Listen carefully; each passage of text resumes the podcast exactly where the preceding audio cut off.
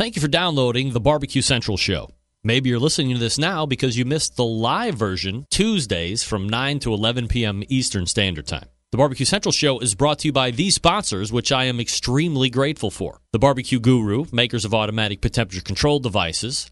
Their website, thebbqguru.com. Big Papa Smokers, creators of some of the best rubs out there and retailer of many different grills and barbecue products. Their website, bigpapasmokers.com. Butcher's Barbecue, creators of injections, rubs, and seasonings. Their website, butchersbbq.com. Green Mountain Grills, some of the best pellet cookers out there on the market today. And their website is greenmountaingrills.com.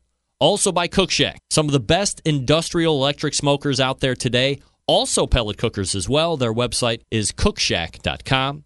Cookinpellets.com. If you want to fire those pellet cookers that I just talked about, visit cookin pellets.com to buy your pellets right now. Also, by the Chops Power Injector. Forget about using one needle to inject your meats. The Chops Power Injector system has four needles for your injecting pleasure. You can visit them at barbecuekansascity.com. That's B A R B E Q U E, kansascity.com. And by the Sam's Club National Barbecue Tour, you can visit kcbs.us slash Sam's Tour for results, to register your team, or to see where the next event will be taking place. And by Pit Barrel Cooker, one of the most unique and efficient cookers out there in the market right now. Visit their website at pitbarrelcooker.com. And by Unknown Barbecue Accessories. You can visit them at unknownbbq.com slash shop. This is Chad Hayden with Moonshiner Barbecue's 19th annual Jack Daniels World Barbecue Champion, and this is Barbecue Central. So to get that perfect barbecue, you use wood. Are you sure it's safe? Whatever. We put the lighter fluid on, strike the match, and oh, should we call the fire department? That might be a good idea.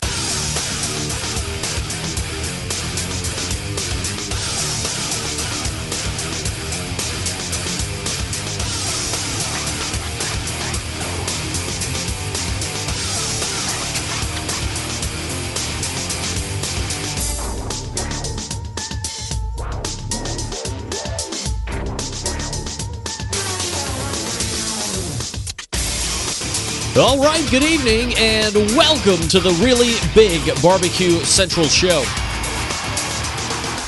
This is the show that talks about all things important in the world of barbecue and grilling, broadcasting live and direct from the Rock and Roll Hall of Fame city of Cleveland, Ohio. It is the barbecue capital of the North Coast. I'm your program host, Greg Rempe. Happy to have you aboard here on your Tuesday.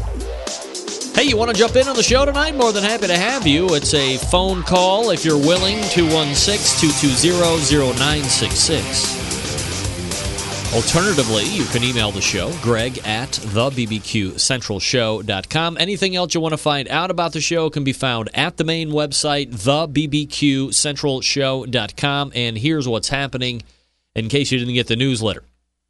And if you did, did it come weird? My, the one I got through my work email was like all jacked up. I'm not sure exactly what to think about it. Anyway, coming up in about 13 minutes from now, the first Tuesday of every month. Let me back up just for one second. Folks, I am here to tell you we are now well into the month of June. 2016 rapidly coming to a close. The first Tuesday of each month brings us a visit to the doctor, but not just any doctor. The good doctor of barbecue, the Ask Dr. Barbecue segment. Ray Lampe joins us at 914. Hey. Then for a, a change, if you will. At 935, typically we would have somebody else booked in live. This past weekend, I had a chance meeting with the first full time barbecue editor in the country. He is the prophet of smoked meat. He does run, or oh, let me see here. What do I got going? Shane, we're well past comms check. Let's just hope it works out, buddy. At this point, let's just hope it works out. Um, Daniel Vaughn from Texas Monthly Barbecue is the guy that I ran into this past weekend. And he had emailed me and said, Hey, I'm, I'm going to be in Cleveland. Can we meet up? I'm going to hit Michael Symon's joint. I'm going to hit the West Side joint, the proper pig. You're welcome to come to both, neither or one or the other. And uh, amidst some softball scheduling, I said, Hey, I can definitely do proper pig on the west side and actually have a little bit more of a kinship to that place anyway, so would love to go with you. So we were able to meet up. I did take along the handy dandy voice recorder, and we went ahead and uh, did a little like Cleveland barbecue scene review. So I'm going to play that recorded audio at the 9:35 segment. So stay tuned for that. Then we'll move to the second hour at 10:14. A first timer to the show bills herself as the hardcore carnivore, social media maven of sorts, Jess Pryles, first timer, as I had mentioned. So we're going to talk to her. Uh, unique background, not from the States, originally from Australia, now resides in Austin, Texas, which some would consider the barbecue capital of the world, depending on who you talk to and where you're from. Does have a rub that she's out marketing as well. So think that'll be an interesting interview, a potential of a recurring guest as well.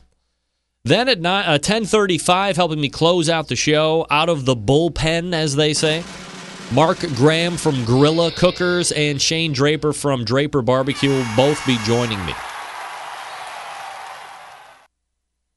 We'll talk to Shane exactly how they're teamed up. I don't want to sit here and say that Shane is working directly with Grilla, but I believe there's some type of consultation thing going on. So we will talk to Mark. I don't know if anybody remembers. I, I had like one of the very first Grilla cookers sent to me. I wouldn't go as far as to say prototype, but one of the original ones that is actually still on my back deck performs very well. I've only had to do one maintenance item to it in its life, and I use it quite a bit. But there's been some upgrades to the flagship product, which is the Grilla, G R I L L A, and then they've also added two new products this year, I believe.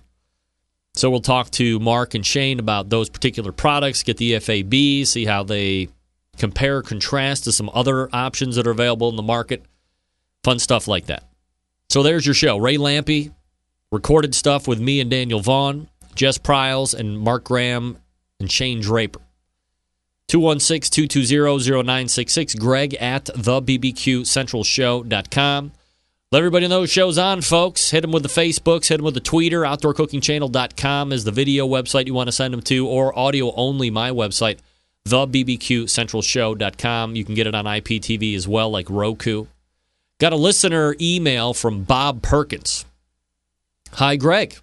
I listen all the time while driving via iTunes. I got to eat at Franklin's Barbecue once. The wait is like tailgating. Three and a half hours, not too big a deal. They take good care of the people in line. Best brisket ever. Really outstanding. I'd do it again. The trick is to go on an off day, like a Tuesday or a Wednesday. In fact, I'm 90% sure if I got there at 12:30 after the rush, I would have been fed and waited less than 30 minutes. Was traveling on business and wanted to make sure I got some. I aspire to make brisket that good someday. It was memorable. Thanks, Bob. Bob, thank you for writing it.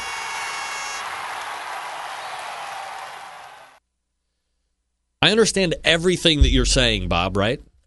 Three and a half. In fact, the guys that run the proper pig when I was there over the weekend on Saturday said the same thing that you said, Bob. It's like tailgating. You go, it's three, three and a half hours. There's beer to be had, or maybe you're bringing your own coolers of beer. Maybe you're setting up a makeshift barbecue to eat brats while you're tailgating to eat barbecue when you get there eventually. Folks, I'm here to tell you without 100% questioning myself at all, three and a half hours is too long. About three hours too long. I might go so far as to say it's three hours and 20 minutes too long for me to wait for barbecue. I waited about 15 minutes in line the second time at Proper Pig. And that was like after the main rush. I was like, oh, I'm not a waiter. I mean, I've been a server, but I don't like to wait in lines. I just don't. And I, I just can't imagine that whatever I'm getting ready to stick in my mouth after waiting three and a half hours is going to give me that visceral reaction that I believe I need to have. I just know it's not going to happen. The physical thing that needs to happen, if I've been waiting three and a half hours to put barbecue in my face, the physical thing that needs to happen when I put my lips on that opulent meat the first time is not going to happen.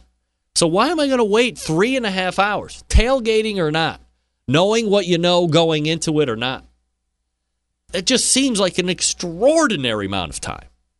And I'm not, I don't want to sit here and say I did it too. It's like your kids tasting some food and making like a weird face like it's horrible and then going, hey, do you want to taste this? Hell no, I don't want to taste it. I can see your face. It looks like it's bad.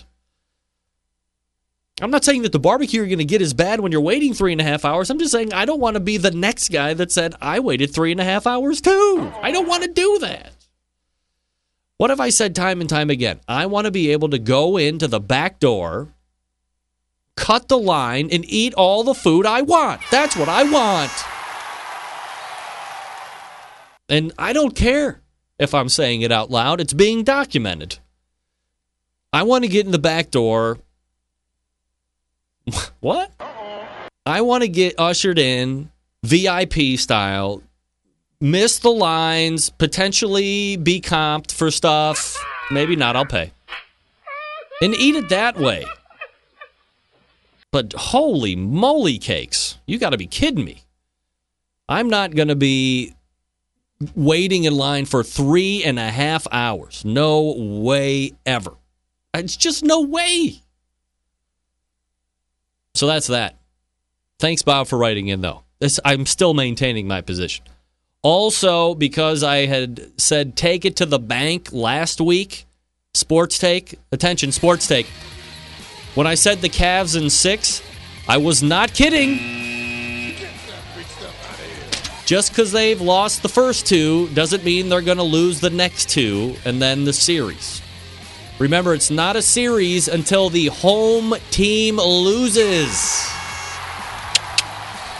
So it's still a series, folks. All right, folks, if you didn't know already, Big Papa Smokers is the one stop online shop for anyone interested in barbecue, the number one dealer of MAK pellet grills in the world. Big Papa Smokers features a wide selection of American made grills and smokers, such as the Old Hickory Ace BP, the Gateway Drum Smoker, even a drum kit that gives you everything you need to make a world class smoker out of a 55 gallon drum. Big Papa Smokers has also made a name for itself in recent years by crafting an award winning line of championship rubs.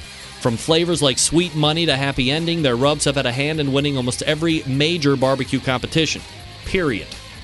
Don't think that they can just be pigeonholed in competitive barbecue either because BPS has become so well known. They've been picked up by a nationwide restaurant chain, BJ's Restaurant Brewhouse. With four of the nine rubs featured on their permanent menu and amid glowing reviews, BPS rubs are proven to be a great addition to anyone's pantry. Big Papa has also banded together with fellow California based rub company Simply Marvelous Barbecue to form what has now become known as the West Coast Offense.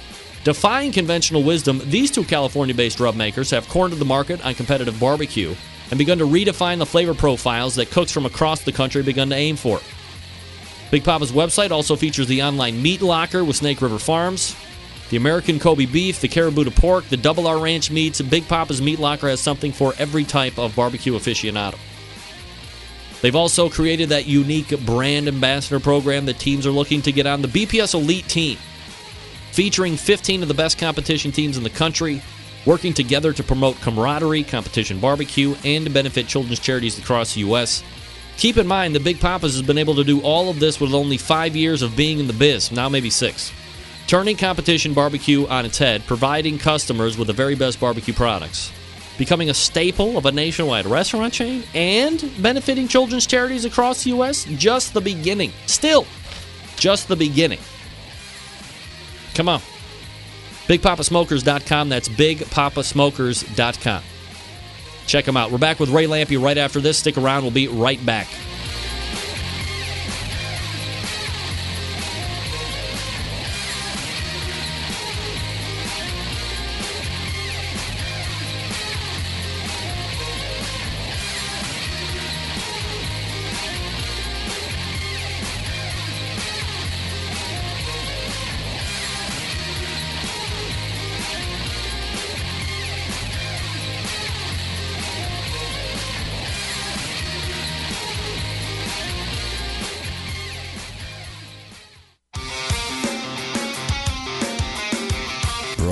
Broadcasting live from the Barbecue Central Radio Network studios in Cleveland, Ohio. You're listening to the Barbecue Central Radio Show. Once again, here's your host, Greg Rempe.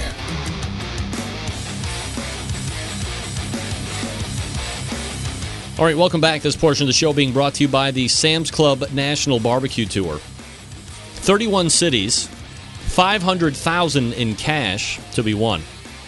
Plus, eternal bragging rights if you win the whole thing. Whew.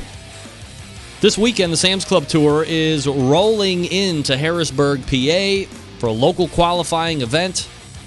To keep up with the Sam's Tour results, see where the next event will be, or to register your team to compete, visit kcbs.us slash Sam's Tour. That's kcbs.us slash Sam's Tour.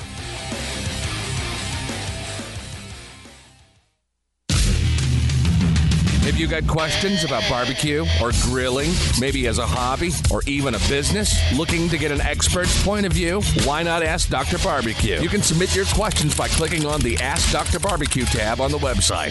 The doctor is in. Here's Ray Lampe with his nurse, Greg Rempe. Dr. Barbecue. All right, Ray Lampe is here, ladies and gentlemen. Ray, what's up? Hey, Greg, how are you? Doing absolutely fabulous, Ray. Always appreciate the time here. And uh, boy, uh, I think we're going to be a lot of TV focused tonight for obvious reasons. However, let me ask you this Do we need to talk at all about the Barbecue Hall of Fame class for 2016? You want to hit on that a little bit? Um, I, you know, there's so many people that deserve to get in it's hard to say any one should be ahead of another. So, you know, Chris Lilly certainly belongs in there. I, you know, I, that one I have no problem with at all. Um, I just so everyone's clear, we as a member we get to vote on the pitmaster and the uh, business guy. We do not get to vote on the celebrity. So Ardie Davis was, you know, I, Artie does a lot of stuff for barbecue, but we did not. We don't have a vote on that one. Did you find it David odd? Hey, David's a good guy. You know, certainly has is everybody's friend. So and sells a lot of barbecue pits. A lot of people cooking barbecue because of David. So you know, it's, yeah, it's hard to be mad about any of them. You know, were they my first choices? Well, Chris certainly was. Uh, you know, but but again, there's so many people that need to get in. It, it's you know, it's hard to argue two things. Let me ask you your opinions on these. You know, last year I saw a post. Of course, that was the impetus of my grassroots movements of trying to get in last year. That they were like, uh, uh, so far I'm still in the same place. So they were soliciting uh, recommendations, or you know, who do you think? But unless I missed it, that didn't happen this year. So. As a current member of the Barbecue Hall of Fame, was there just a list that was given out and, and there was no solicitation this year, or did I completely miss it? No, I think you missed it. I I, I saw it, um, but I don't know what they do, where they post it, where they. I would bet you it's in the Bullsheet and in the National Barbecue News, but you know where else it shows up, I don't know. I did see it, and what I did was I had actually nominated a couple people that I wanted that didn't get in, and I sent a note and said, "Do those nominations stay with you?" And they said, "Yes, they do." So, yeah, they, you know, that's the biggest weak link, I think. And I know I've said it over and over, but people, you need to nominate people and in a good fashion, not a letter that, hey, Greg Rempe should be in the Hall of Fame because his show is good. you know, that's fine, but it's probably not going to work. Um, a more elaborate, I know it's a hassle, but if you really want to see someone get in there, because other the members aren't going to do the research. There's no paid people to do the research, so you know you need to sell it a little bit if you want to get somebody in. And uh, and and just because they don't get in the first year doesn't mean they won't again. I mean, I don't t- feel bad about it. Again, there's so many people that need to get in. Um, it's going to take a while, so I, I, I could can't encourage people enough to nominate people and build value in the letter that you're writing in nomination. Yep. Certainly understandable. Uh, the other thing that I wanted to ask you about, I had met up with Daniel Vaughn uh, Saturday. Uh, he would just happen to be in Cleveland because he actually is from here. Nobody actually comes here on purpose, uh, but he was from here originally. So he had said what he would have liked to have seen when it all kind of changed over from that online situation to, to how it is now is have like this really large initial induction and build this really large base and then kind of you know piece it together from there is that kind of a an idea that you would agree with on a high level? Uh, similar idea. I think it should happen maybe the tenth year. You know what I mean? Let's. It, would be pretty hard to because any wherever you draw the line, there's going to be a line, and then maybe it's a little watered down for those that first big class. So I think, yeah, I think, or let's ramp it up and instead of three, let's start making it six here in a couple years, and then you know eight and a couple more or something like that. Yeah, I'm with Daniel uh, on that. I, I I don't think it would have been right to do it first off, but I think we at some point we should. Ray Lampe joining one me. The, one of the issues that I'm aware of is the expense. You know, um, it, let's say everybody even agreed to put 20 people in on the 10th year anniversary of it, which is probably coming up. Um, you know, it's a lot of expense. They give you a little travel money. The trophies are not cheap. Uh, they have a big party. You know what I mean? It, we we need to get sponsors on board for it too. Ray Lampe joining me here on the show. The website, drbbq.com. Uh, ask drbbq.com if you've got a question you'd like us to throw around during a monthly segment here, which is the first Tuesday of each month. So let's talk about. Uh, okay, I'm just going to back up just for one second. For some reason, and I don't not think that Chris Lilly should be in the Hall of Fame, but for some reason I associate him with being like too young to be in the Hall of Fame for some reason. Am I way off base there? Has he just kind of got that, you know, rugged, young, good look type of thing happen? Yeah, it's kind of a weird thing. I mean, you know, we're inducting guys into the Hall of Fame that are right smack in the middle of their career. I mean. Myron was in there. Not, you know, Myron's a little a little bit older in, in age, but but certainly in the middle of his barbecue career. Um, uh, yeah, I mean, uh, you know, I'm I'm winding it down, but I'm certainly not done either. So yeah, it, it's kind of a weird thing. I agree with you. I don't know if is Chris the youngest guy that's gotten in. He might be. Um, yeah, there's no stipulation like that, and, and, but I don't know. What do you do? It's not like baseball where guys retire and five years later, it's you know what is an actual retirement. So I, I sort of agree with you. On the other hand, it, you know that has not been part of the process. All right, Ray. So let's talk about uh, barbecue on television, the smoked TV show. Uh, if it's at all possible for me to ask you to remove yourself personally from the show and kind of look at it from a non-business perspective, I guess. How do you think this show stacks up against some of the other ones that have hit the airwaves over the past, you know, three, four, five years? Well, uh, you know, disclaimer: I'm going to be in episode six, eight, and nine as a judge, so um, I am a little biased about it, but I can't speak to the episodes that were done ahead of mine. Uh, honestly, the episode that was ran last week, it was all very familiar to me. I got to be honest. You know, uh, it looked a lot. Like it was kind of all the same guys, uh, with the exception of Brad. Um, but I can tell you the episodes I did, I thought they were pretty cool. It's they're going to be very they're different. There's different people. There's different food. There's different strategy. Um, I, I I think it's kind of cool the way you know Myron has become really good at this, and but in a host role. So I like that Myron's over there at that table on the side. Um, again, in the episodes I did, it worked well. I thought it was cool having Myron over there because he's good at being the host. But then when we needed him to break ties, he was a good advocate. So I like the format a little bit better. I, I think the grudge matches is kind of a cool thing. Um, I, but I think you're going to see some different people. I, that, that was my disappointment, and that, I got a feeling that's where you're going with this. It was the same. We've seen how many times can we see those guys? So let's talk about Myron Mixon as the host just for a second, uh, since you brought him up. He was on the show uh, a few weeks back, recounting his fourth. Uh, I was going to get there. Thank you. Uh, recounting his fourth win at the Memphis in May, and on this show, I mean, he was the most humble, gracious, appreciative, dare I say, low key guy but I think it's important to note that Myron does seem to have that unique ability to gimmick up when the camera's hit, and probably a good skill set to have when you're a host, right? Yeah, definitely. We, I mean, I see that with Myron too. I know Myron for a long time, and I would consider him my friend. So, you know, you know, he never turns it off, just like I don't. This is who I am, and that's who Myron is. Um, but don't think Myron isn't affected by the success and all the stuff that has happened. Um, you know, he is. He, he realizes how lucky he is. Uh, you know, I mean, I, I, yeah, Myron. Myron's a good guy. He when, when we make TV, we talk about you know the term that I've heard that made the most sense to me is you want to be yourself, but you want to be a 10 times version of yourself, much bigger version. But don't try to make up some character that's not you. Just be you a big version of it. You know, speak a little louder, have a little more opinion, be a little more brash about things. If you're a brash guy, if you're a quiet guy like Tuffy, then you just make a good version of that. Um, so I sort of think I always say tell people Myron, that's about half of an act. You know, uh, that's him all the way, but he really does ramp it up for TV. Um, so yeah, I, I, don't think Myron has really been very affected by it, except the persona that you see on, you know, that he's he's working you. And I guess that's kind of like the the place where I'm going because people can get the wrong idea if you've never listened to this show, if you've never seen him at a competition, and I guess you don't realize how approachable he is. For instance, my wife sees him on the TV. He kind of she kind of thinks he's douchey. You know, keep in mind the only exposure she has to him is what she sees on television. So I guess is that something you know you or Myron or, or anybody in that position can afford to worry about in that spot?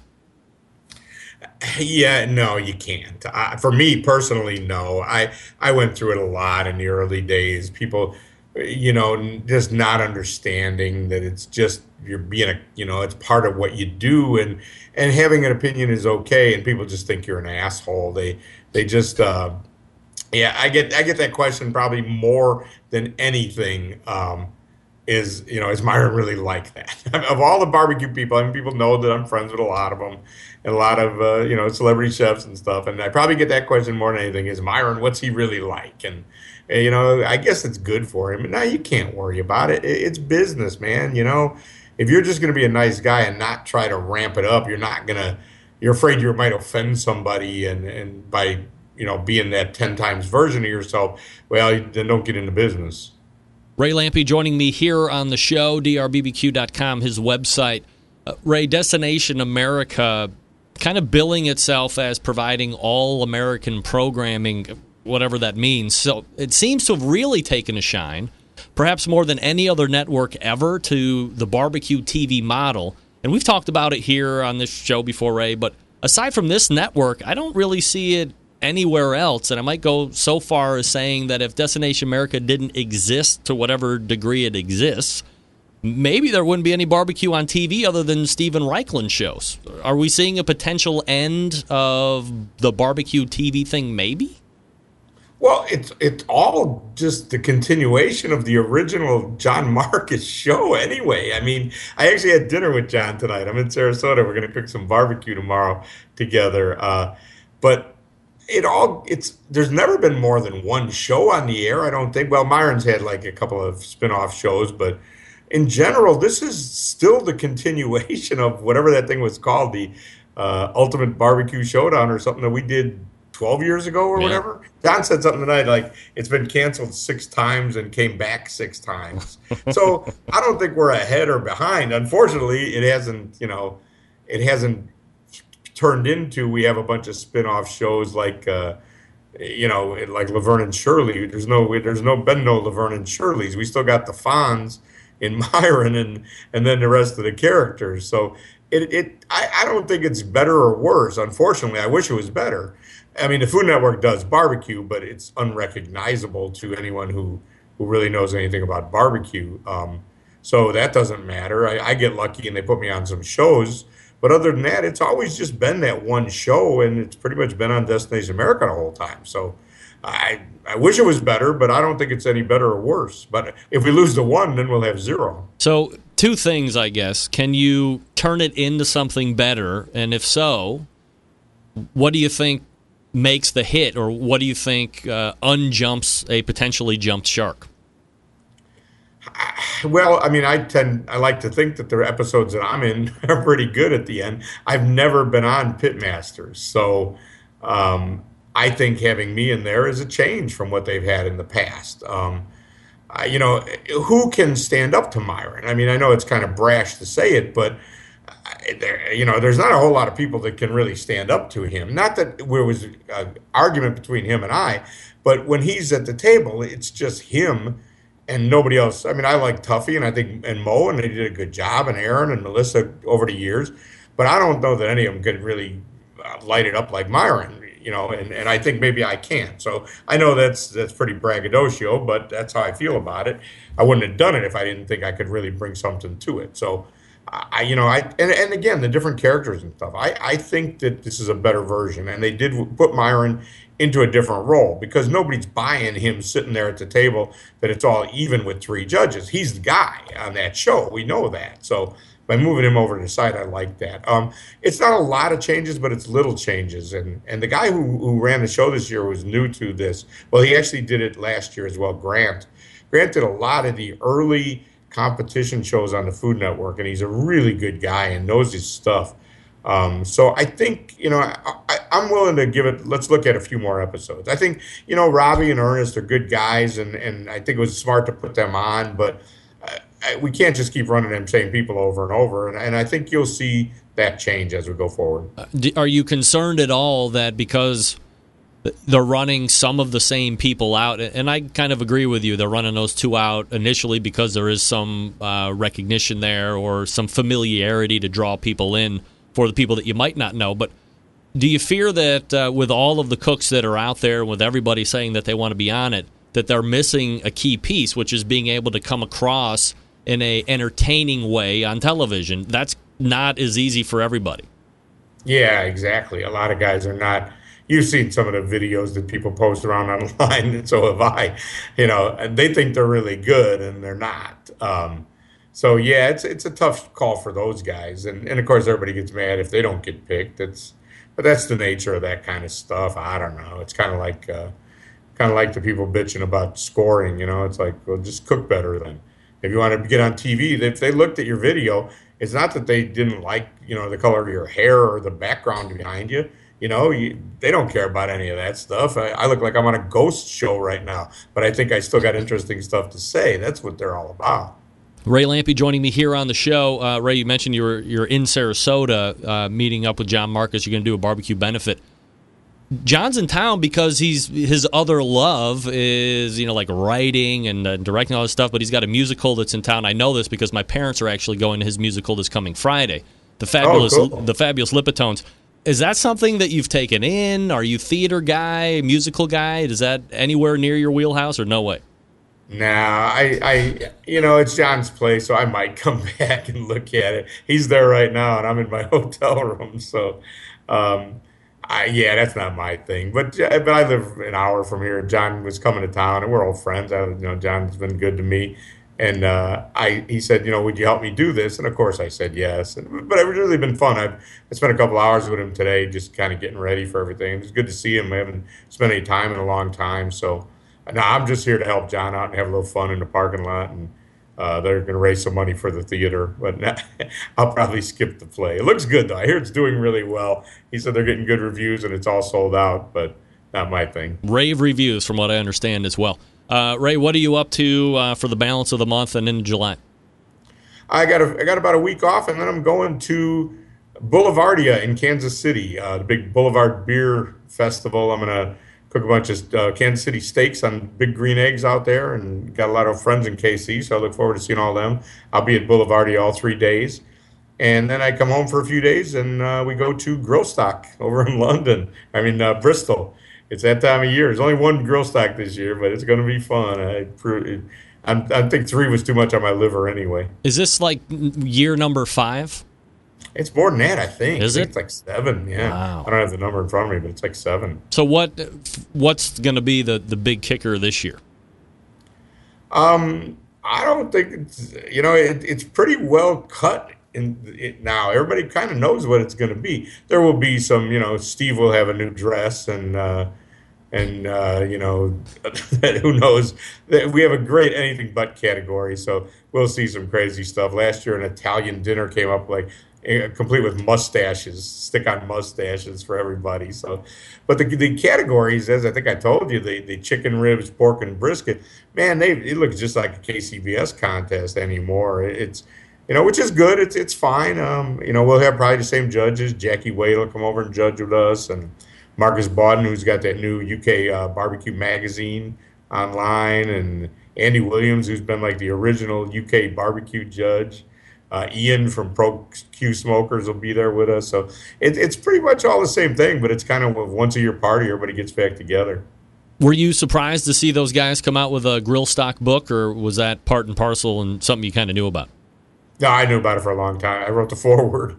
Um, I knew about it for a long time. Now I'm glad to see them. They're they're like you know on that cutting edge. There's barbecues hot in England. It's a big deal. So they need books. They need products. They need restaurants. Um, and John and Ben are just great at it. You know, they, they know, they get it, they know the game. They're good at putting stuff like that together. So no, I wasn't surprised at all. I actually have a copy on my desk. I just haven't had much time to look at it yet. I might Greg, have a copy. Nice. I might have a copy just here, and it's signed too, which is very nice. I don't usually. I get a lot of books, but they're not usually signed, so it was nice that they uh, took time out to actually sign it. Ray Lampe joining me here for the monthly visit. Ask Doctor Barbecue. You can throw some questions over to us for uh, upcoming months. Ask drbbq.com to do that, or just visit Ray's, uh, Ray's website, drbbq.com. Ray, always appreciate the time, man. Thanks for coming on. My pleasure, Greg. Always good to hear you. You See too. You, there he is, Ray Lampe in Sarasota, Florida, getting ready for some fundraising for the Sarasota uh, Theater, ladies and theater. Uh, geez, pull the car around. We're going to take a ride to the theater. We're taking uh, John Markus's uh, play, uh, The Fabulous Lipitones. Geez, please pull the car around. I can't stand waiting. You know how the missus gets when we're waiting. Let me talk to you quickly about Cook Shack before we get into the Daniel Vaughn pre record. Cook Shack manufactures smoker ovens for barbecue lovers with any amount of experience. Whether you barbecue in your backyard, on the competition circuit, or in a five star dining facility, Cook Shack has the unit that will do the job and with a full line of barbecue sauces, spices, pellets, and wood chunks. It's the perfect one stop shop. Cook Shack strives to be your barbecue resource center by offering cooking classes, online recipes, how to videos, two blogs, smoking and grilling 101s, and a video cooking classroom. Check out their Facebook at cookshack.com. I'm sorry, check out their website at cookshack.com or follow them on Instagram, Facebook, YouTube, Twitter, Pinterest, and Google. Get advice or share your passion for barbecue in the world class barbecue forum. Cook Shack pellet fired smokers are the choice of champions because they are designed by a champion. Ed Fast Eddie Maurin, the FEC 100 and PG 1000 are always customer face. The PG 1000 can double as a smoker and a grill, low and slow or hot and fast. The pellet grill line gives you the most for your money. Cookshack residential electric smokers are the number one smoker in the industry. High quality means high durability and versatility. Let me tell you this anything that you can cook in your oven, you can make in a cook shack. Passion and dedication drives Cookshack's manufacturing with quality always being a top priority. Get the best in barbecue since 1962.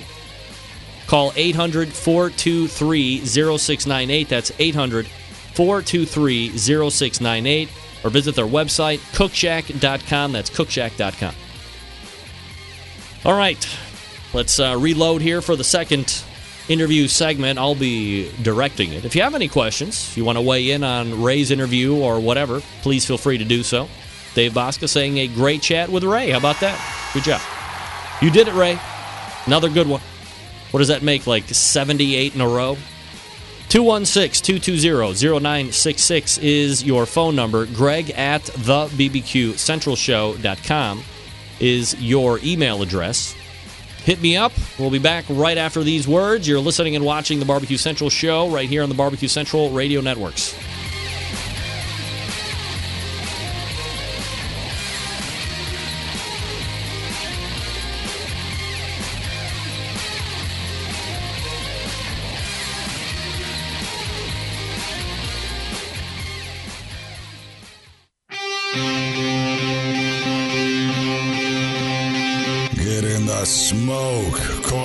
877-448-0433 to get on the air. Now, here's your host, Greg Rempe.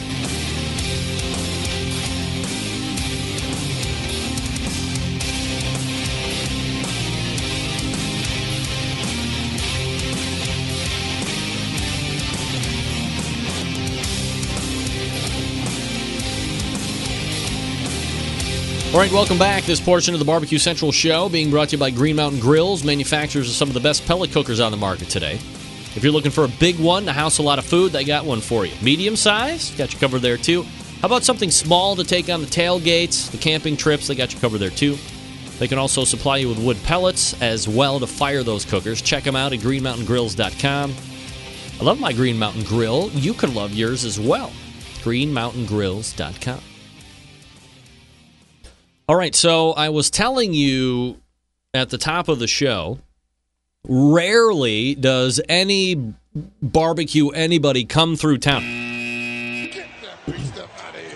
Point of note, and I want to give credit where credit is due.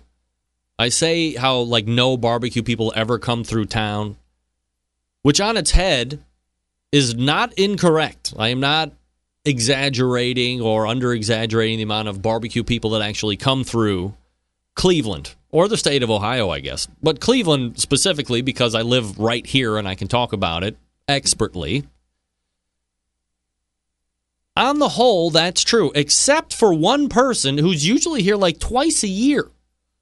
And might I say, not exaggerating again, a barbecue legend. The guy, the barbecue guy that's here the most in Cleveland is Chris Marks from Three Little Pigs, who's now with uh, the Good One. He gives classes out on the west side at a place called the Heat Exchange in Westlake, I think it is, or North Ridgeville, or wherever the hell it is. Twice a year, maybe even three times a year. And he's been doing it as, almost as long as I've been doing the show, at least as long as I've been doing the show. Now, on its head again, how many times have I been out there to see him? Zero times. Why? The answer is simple. And if you're not from Cleveland, you are not going to understand what I'm about to say. But the answer is this Why don't I see him? He's on the west side. I had the same discussion with Daniel Vaughn's buddy that came up and his wife, who are uh, Worcesterians. They're from Wo- Worcester. I have a whole nother rant coming on that I can feel about Worcester. And he said, Are you like one of those Cleveland guys or gals? And, you know, they were, let's just say this, they were surprised that I was at the proper pig in Lakewood, which is a western suburb. Right in downtown Cleveland, I 77 runs right outside of downtown Cleveland and then due south. You can't go north, there's a lake.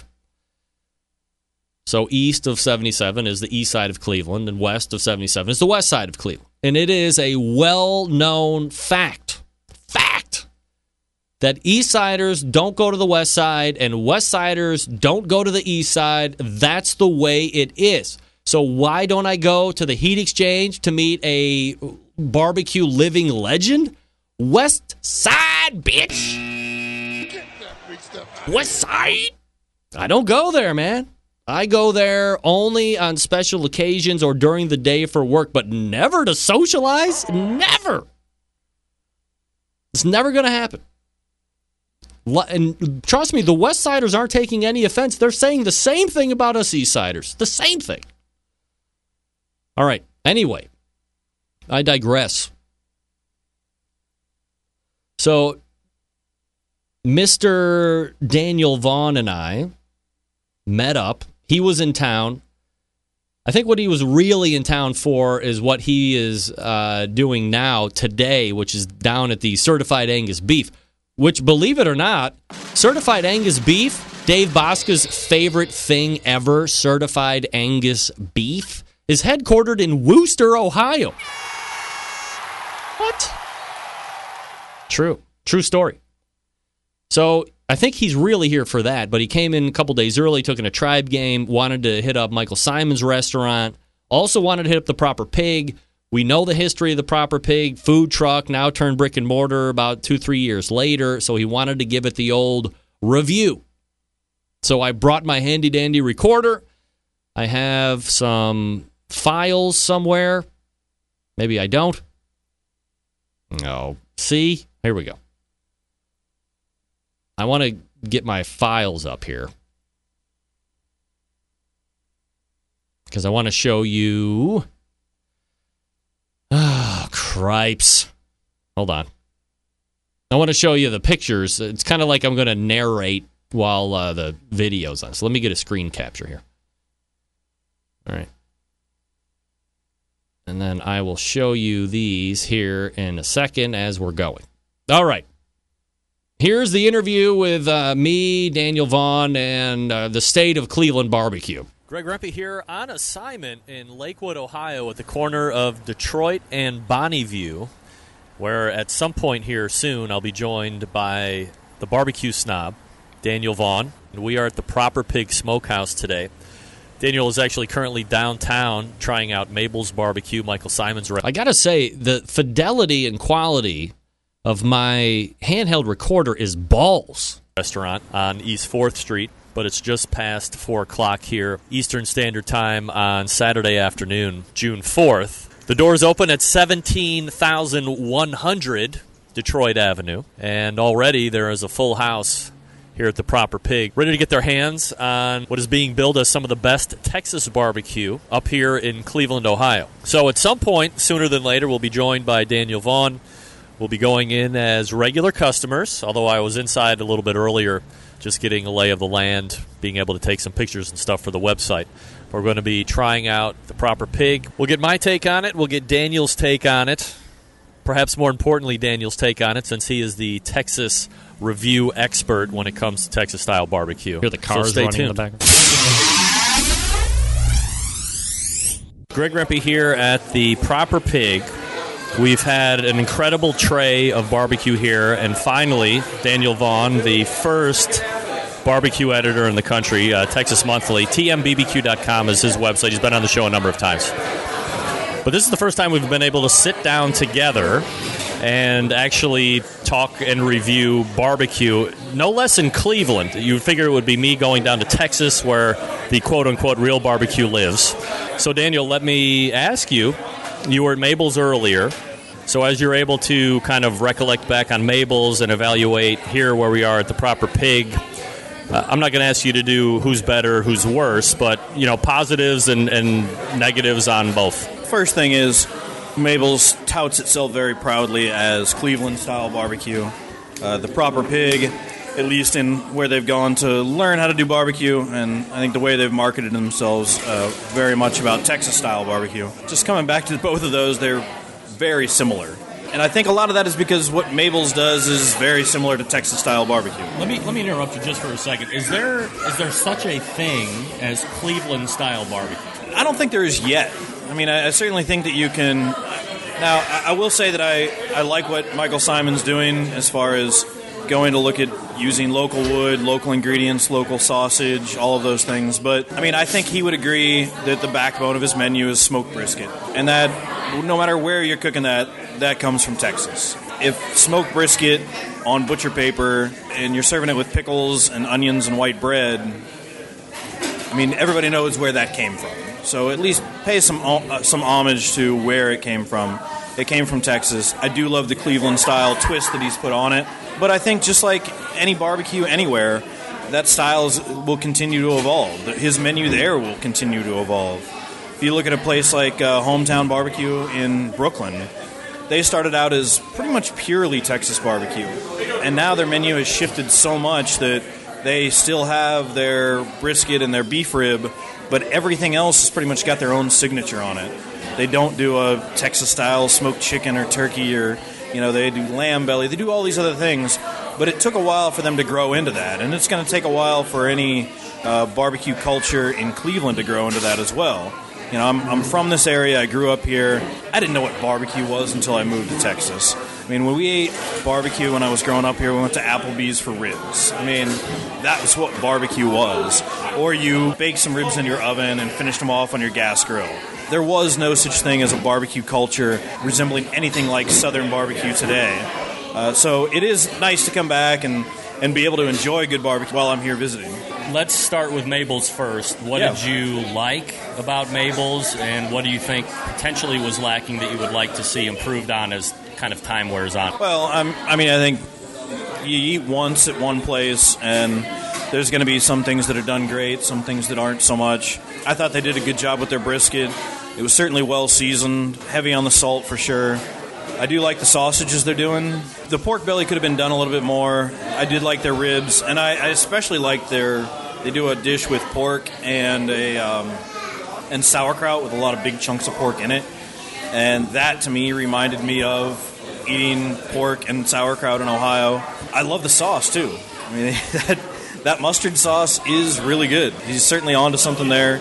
The sweet mustard sauce is fantastic, and the desserts banana pudding, chocolate pudding, key lime pudding. I mean, he's uh, he's hitting on some of my sweet spots right there.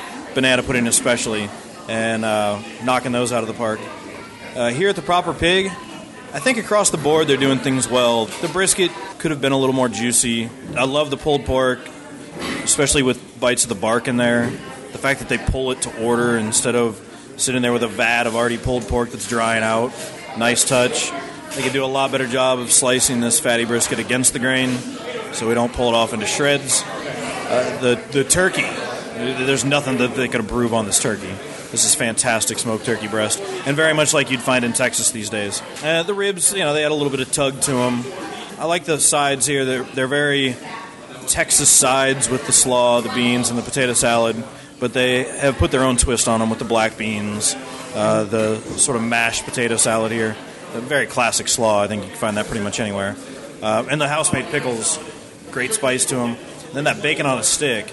I would guess they're curing the bacon on their own. I got to ask them about that, but uh, it's got this like country ham meets candied bacon flavor going on. It's good stuff. So, I mean, with both places, it's certainly Cleveland barbecue. The Cleveland barbecue scene is looking up. I think it's a little bit sad of how much press Mabel's has gotten and how much the Proper Pig has not gotten. Uh, they, you know, it's, it's a great story. They were a food truck here for several years and you know made it into a brick and mortar and opened I think the same week as Mabel's. And you know they're certainly putting out barbecue that's that's worth checking out if you like what Mabel's is doing. So uh, the fact that there's two of those that exist in the city is is certainly hopeful. Daniel Vaughn doing it right here in the Proper Pig. Uh, we are recording live here on a Saturday, June 4th. Cleveland Barbecue is kind of on the map right now. We'll see where it is the next time Daniel comes in town. Uh, Daniel, always appreciate the time you give to the show, especially memorable for me to sit here literally next to you and evaluate barbecue in Cleveland. We'll do it again, hopefully sooner than later. Well, I mean, I'm just happy to be here with the Cleveland barbecue star. Where? I mean, you know, I've only been able to talk to you over the radio. I didn't even think you would come to meet me here in person. I figured you were just stuck in the studio the whole time. So I'm glad you could come out. All right, so there it is. The official Cleveland review of the proper pig, A, and then, of course, he did add his review of Michael Symon's. Now, I don't know if anybody follows Daniel on Instagram, worth a follow, or on the Twitter, uh, at BBQ Snob is his handle on either.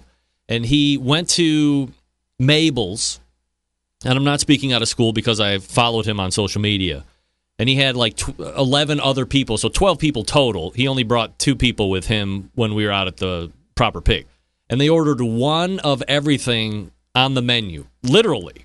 And the bill was like $363 and there were sandwiches and sides and all this other stuff my total bill for that plate of food that you saw that tray of food that you saw we added the ribs on it was like a four meat tray plus three beers, a water. There was something else that I can't think of. With tip at, at uh, 20% was $52 versus $363, uh, one of everything down at uh, Symon. So, you know, when you're looking at $22 for a full slab of ribs at Michael Symon's restaurant, or I'm sorry, $22 for a full slab of ribs at the proper pig. They were like $32, $33 for a full slab of ribs at uh, Mabel's Barbecue, which is Michael Symon's restaurant. So, pretty big price differentials. There's a lot of things that need to be made up there, I'm sure. And I'm hoping to get down to Michael Symon's restaurant here sooner than later, but again, I don't want to wait in any lines. Uh, thanks to Dave Bosca for saying cool audio. Nifty. It was high quality. I'm so happy with the quality of that audio. I can't believe it. I'm going to get out on the road more. I might be coming to your town, people. Watch out. All right, folks, let me talk to you quickly for a few minutes about the longest running sponsor of the show, located in Warminster, Pennsylvania, the Barbecue Guru. Gang, if you've been thinking about automatic pit temperature control devices for your cooker, stop here. This is the company that started it all. They are the creators of this technology. Why would you buy one from any other company? Not familiar with how these little beauties work? I'm not going to get into the minutia, but imagine a product that allows you to set your pit temperature, and one set keeps it running at that temperature all the way through to cook. Sound too good to be true? It's not. It's real life. You can take advantage of this technology today because maybe, maybe you're a busy working pro, or perhaps you're constantly on the run with kids doing errands. You just don't have the time to set around and tend to pit temps. I get it. The Guru allows you to throw on a pork butt, a brisket, a couple slabs of ribs. You're off to do whatever it is you need to get done. And the Guru maintains that pit temperature you set it at. There's currently a number of different models to choose from. If you like the tech, if you want to control more than two pits at one time, you want to gauge the internal temperatures of your meats, and you'll want to be able to make any adjustments from your smart device without having to go outside or out of your bed for that reason. CyberQ Wi Fi is the one you're going to want to check out. Then on the other side of the spectrum, you have the Party Q. It's a self contained package, runs on AA batteries. It can go from cooker to cooker to cooker, easy to use, easy to move. And the best thing of all is that the Barbecue Guru has reduced prices on all of their pit temperature control devices. So don't wait around and wait for a better deal. The pricing has never been better, and it's going to stay this way throughout. Head on over to thebbqguru.com to check out their products. If you have any questions about what to order, 800 288 Guru. They'll make sure you're outfitted with exactly what you need to get you up and running right out of the box. 800 288 Guru or thebbqguru.com. The Barbecue Guru continues to be a breakthrough in barbecue technology. Dave, if you email me, I'll send you the pic of the uh, of the board there, of the menu board. Email me though and remind me because I'll forget like in five minutes. During the break, I'll forget that you want to see that. I'll send you. I'll send you everything you want. No problem. All right, uh, we're back right after this. Stick around. I'll be right back.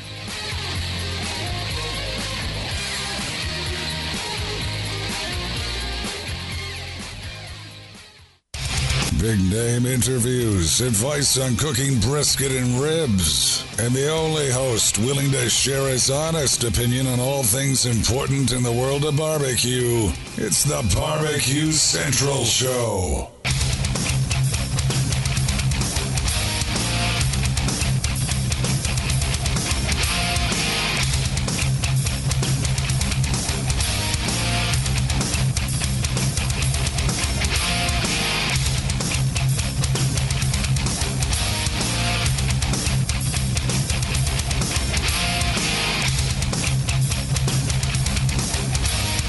All right, welcome back. Dave, I just shared the picture via Dropbox. I don't know if that's going to work. If it doesn't work, just let me know. Uh, email me that it doesn't work, and I'll go ahead and recopy it back to my hard drive. I moved them all up uh, so I can save a little real estate on the hard drive. Only got one terabyte on this bad boy for crying out loud. What do you think? Think I can just save everything, videos and or otherwise? What did everybody else think about the quality of the audio and the recording? I thought it sounded great. I can't wait. Now I'm inspired to potentially leave the confines of the studio and see what might happen. With that kind of a success, uh, who knows? I could be what I should have done. Ah, here I go, living with regret again. What I should have done, and I wanted to do this. I thought about it 20 different times, but as I told Dave, you know, I'll forget. If you don't remind me, I'll forget. I wanted to get like, hey, can I interview you and you can tell me what you think about this joint as people are leaving? And get kind of like real time crowd reaction. I should definitely do that down at Symon's and see if anybody ever has anything bad to say. We'll see. All right.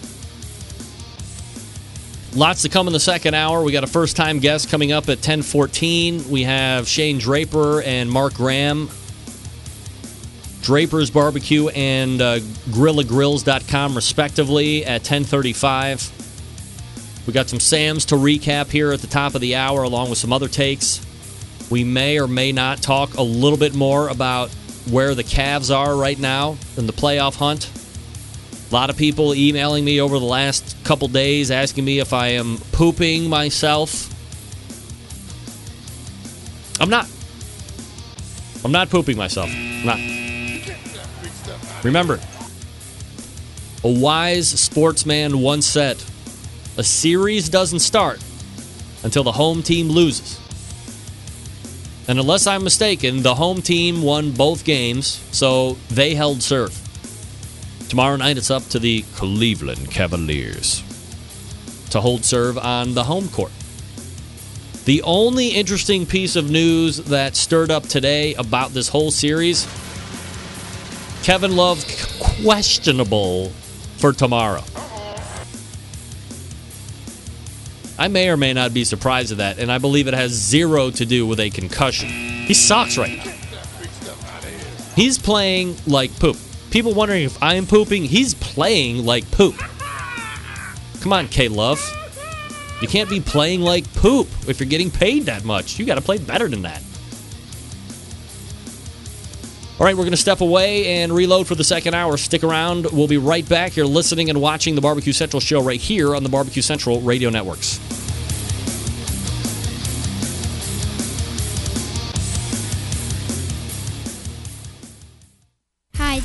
Bobby Rempe from Cleveland, Ohio, and you're listening to Barbecue Central. Happy to have you aboard here for the really big barbecue show. We cook because we have to, and we grill because we want to. Hit me. Fine, how you doing?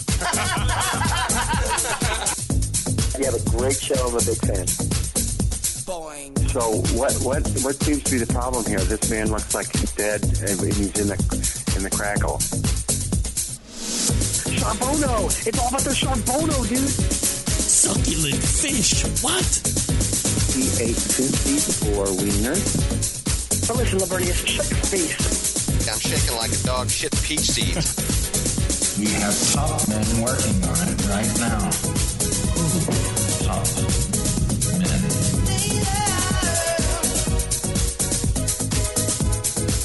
All right, just like that, we are into the second hour. Hey, oh. Friends, you found the Barbecue Central show. Congratulations on all of your success. You smell terrific. It's the show that talks about all things important to the world of barbecue and grilling. We do it every Tuesday at 9 p.m. Eastern Standard Time right here on the Barbecue Central Show website, thebbqcentralshow.com, or the video side, outdoorcookingchannel.com as well. Denver Cavins, who is the creator of Art Flame and will be on this show in a couple weeks, is going to give me a whole new studio, a whole new lower third. We're going to be updating a whole bunch of stuff. Sponsors, get ready. If uh, especially the last couple ones, we're getting everybody back on board there. It's going to be fabulous. Aside from making a incredibly artistic cooker, that being the Art Flame. And if you haven't seen Art Flame, go ahead and check it out on the internet. It's uh, now being sold in the Frontgate magazine, which I think you have to make a net income of $2 million a year to buy anything out of there. Frontgate. Sounds like a white supremacist magazine, but it's not. It's like high end goods, Frontgate. Didn't they used to have Frontgate in the back seat of airlines? You could just thumb through there and be like, man, if I had a net income of $2 million a year, I could be buying shit out of this. It would be great. Instead, I'm relegated to thumbing through and going, oh, I can't buy that either. Forget about it. So, congratulations to Denver, but he's going to give us a whole new house back here. It doesn't really look like this behind me. A lot of people, hey, I love the wood paneling in the back, and the canned lights. Stu- this big studio lighting back here. If I go like this, it actually it actually looks like this light is making my bald head look shiny. It's not. It's not even a real light. It's not. Still to come on the show tonight, Jess Pryles in about 12 minutes from now. Mark Graham and Shane Draper, Grilla Cookers and Draper's Barbecue. Let me get rid of that. Dave, just because I'm curious, why do you want to see the board? Like, you looking to see what the pricing is in Cleveland, Ohio? Remember, a lot of us are just hovering around the poverty line, my friend. The Sam's Club National Barbecue Tour rolled into Asheville, North Carolina this past weekend after a week off. This was a local event feeding the North Charleston, South Carolina regional final. The top 16s moving are the top six teams moving on are in particular order GC Smoking Buttheads 698.2 Smoking Buttheads? you said butt. Reserve Grand Champion Palmetto Pitmasters with a 688.5. We'll get back to that in a second. The Q Factor third, Victory Smokers fourth, Rocky Top Barbecue fifth, Smoke in the Mountains sixth, and rounding out those that will be going on to the regional final in North Charleston, South Carolina, coming up in a couple weeks. Now, let me point out, in case you weren't listening properly, winning the winning score took 698.2. Reserve was 688. Just shy of 10 points. We call that an ass kicking in the competition scene, ladies and gentlemen. So, congratulations to Smoking Buttheads on a dominant performance. 10 points. I mean, that's something you just don't see very often. You might get six and seven, eight points at a stretch here or there but rarely are you seeing a 10 point smackdown. So, congratulations. In fact, it was a 20 point differential between 1 and 6. Smoke in the Mountains had a 678 and moved on to the regional final. So, Smoking Buttheads with a great and dominant cook. Congratulations to them. The next Sam's Club stop is this coming weekend, June 11th, in Harrisburg, Pennsylvania. Good luck to all those competing. And so, it seems I got an email from another listener over the week as well, from Steve Munster. Greg, so the dude Travis Clark you had on, is it me or does that dude need another another Harvey? Okay, let's can we try again? Is that possible? And take two. This one coming in from Steve. Greg, so the dude Travis Clark you had on, is it me or does that dude need another hobby? Lost count of how many times he says, This sucks. Steve, I get it. You know, I listened to Travis's email or I listened to Travis's interview a number of times after it airs, each time he's on. And here's the thing that I love about Travis he is so genuine and so honest. I don't think he thinks that competition barbecue sucks well, if you listen to it in a vacuum, you might draw the conclusion that he thinks it sucks, but I don't think that's the case. Here's what I think I think Travis is dismayed with how competition barbecue is set up with the KCBS and the fact that if there's going to be a race and one team isn't running away with it, depending on how close it is, you're relegated to not being able to cook what you want to cook. Instead, you're going to have to cook what you have to cook in order to either keep a lead or remain competitive or make sure that points aren't being made up on you and potentially overtaking your spot, things of this nature. And I think there was a lot of fun that was taken out of the competition season last year during the pursuit of winning team of the year. I would almost venture a, a $100 bet. That's right, I said $100 that David Qualls would echo the same thing. At some point, the end goal is to win. And what is tantamount to just saying, I'm team of the year? You don't get a million dollar check. You don't get free entries for the following competition season or any of this stuff. Now, you might pick up a meat sponsor here or there or a sauce sponsor or whatever if you win team of the year that maybe you didn't have because you didn't do it the year before. And now you're high level in that regard. But it's not life changing money that you win for team of the year. Now, you are spending life changing money in the opposite direction when you're doing 35 and 40 competitions a year. That's why I always say compete with what you can afford. Don't chase the Joneses because the Joneses got more money than you. Or they just have no rec, uh, they have no care in the world about charging and charging and charging and figuring it out. We'll just pay for that shit later. It's one or the other. So don't ever compete chasing the Joneses because you always lose that way. Even if you win, you lose. But I would venture a guess that uh, David Qualls would say the same thing. At some point, it now it's a job. Now we have to go cook. We we can't take this weekend off. We had it scheduled, but now we can't because this is where we're at. Also, Steve, let me say this. My younger brother did a tour in the Navy, four year vet. Tommy, thanks for your service. There was a saying on the ship a bitchin' sailor is a happy sailor. So, in the end, has it deterred Travis uh, from uh, competing at all? Nope. Has it deterred Travis from uh, winning? Nope. He wins a lot. So, what can I tell you? The game to get to the end is probably what he's talking about. That it sucks and having to burn vacation time and, and all that other stuff. But in the end, he wins. He's 2015 Team of the Year. He's the reigning KCBS Team of the Year. Will he make a run for KCBS Team of the Year this year? He is still defiant. I can tell you this right now, sitting atop the KCBS leaderboard in the first weekend in June, and it's probably zero surprise to anybody, Iowa Smoky D's with a 260, uh, 26 36, so 200 points, almost 200 points better than uh, Tim Shear at Shake and Bake. Porky Butts Barbecue third, Clark Crew fourth. That's your current team of the year, and Smokeaholics fifth. By the way, Darren Warth, zero interest in KCBS Team of the Year.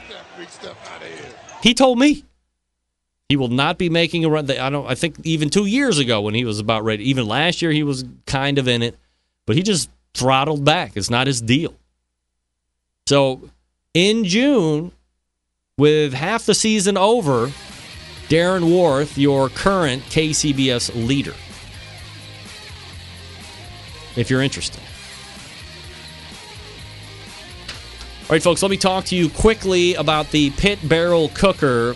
Gang, pulling the trigger on a new cooker can be nerve wracking sometimes. Temperature control, fire management, what woods to buy. Who needs the hassle? But I strongly suggest a pit barrel cooker.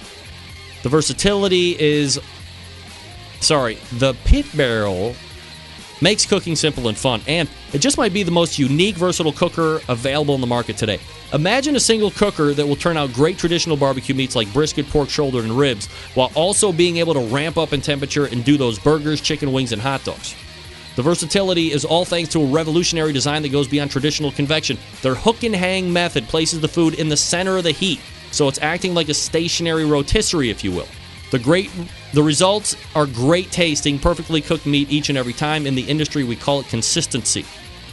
Not only is the PBC a fabulous cooking vessel, it's aesthetically sexy as well. It's not only built to withstand the heat, thanks to its porcelain enamel finish, the PBC is able to stand up to any type of weather. Extremely portable, fits in the back of most vans, trucks, and SUVs. It's ready to go wherever you are. Of course, all the barbecue folks love accessories, and the pit barrel does not disappoint there either.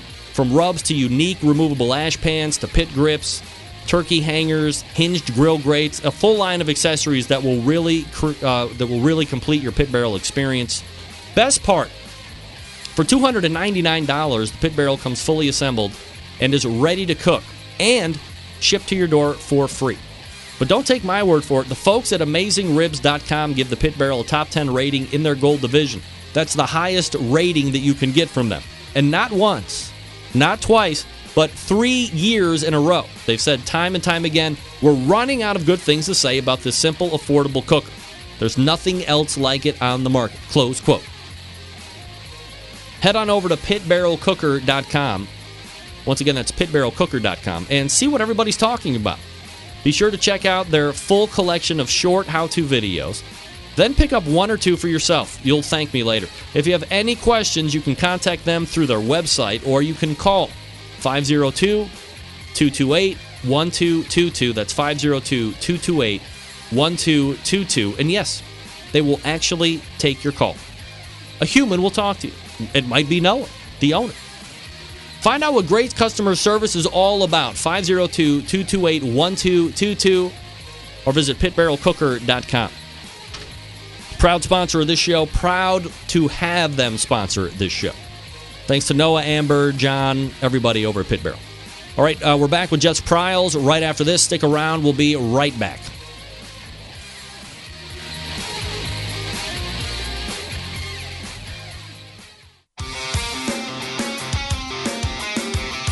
Broadcasting live from the Barbecue Central Radio Network studios in Cleveland, Ohio. You're listening to the Barbecue Central Radio Show. Once again, here's your host, Greg Rempe.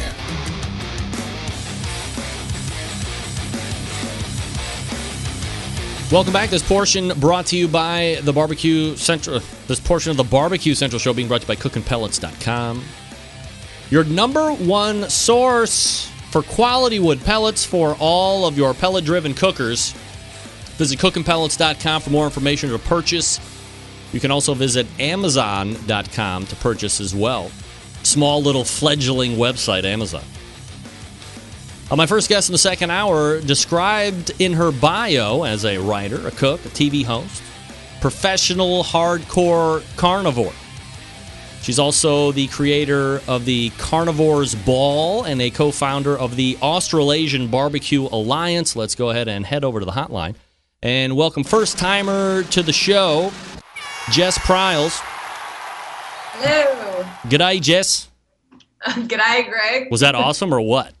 That was spot on. I felt like I was home. Yeah. So, um, can you like click your camera so we can see you real quick?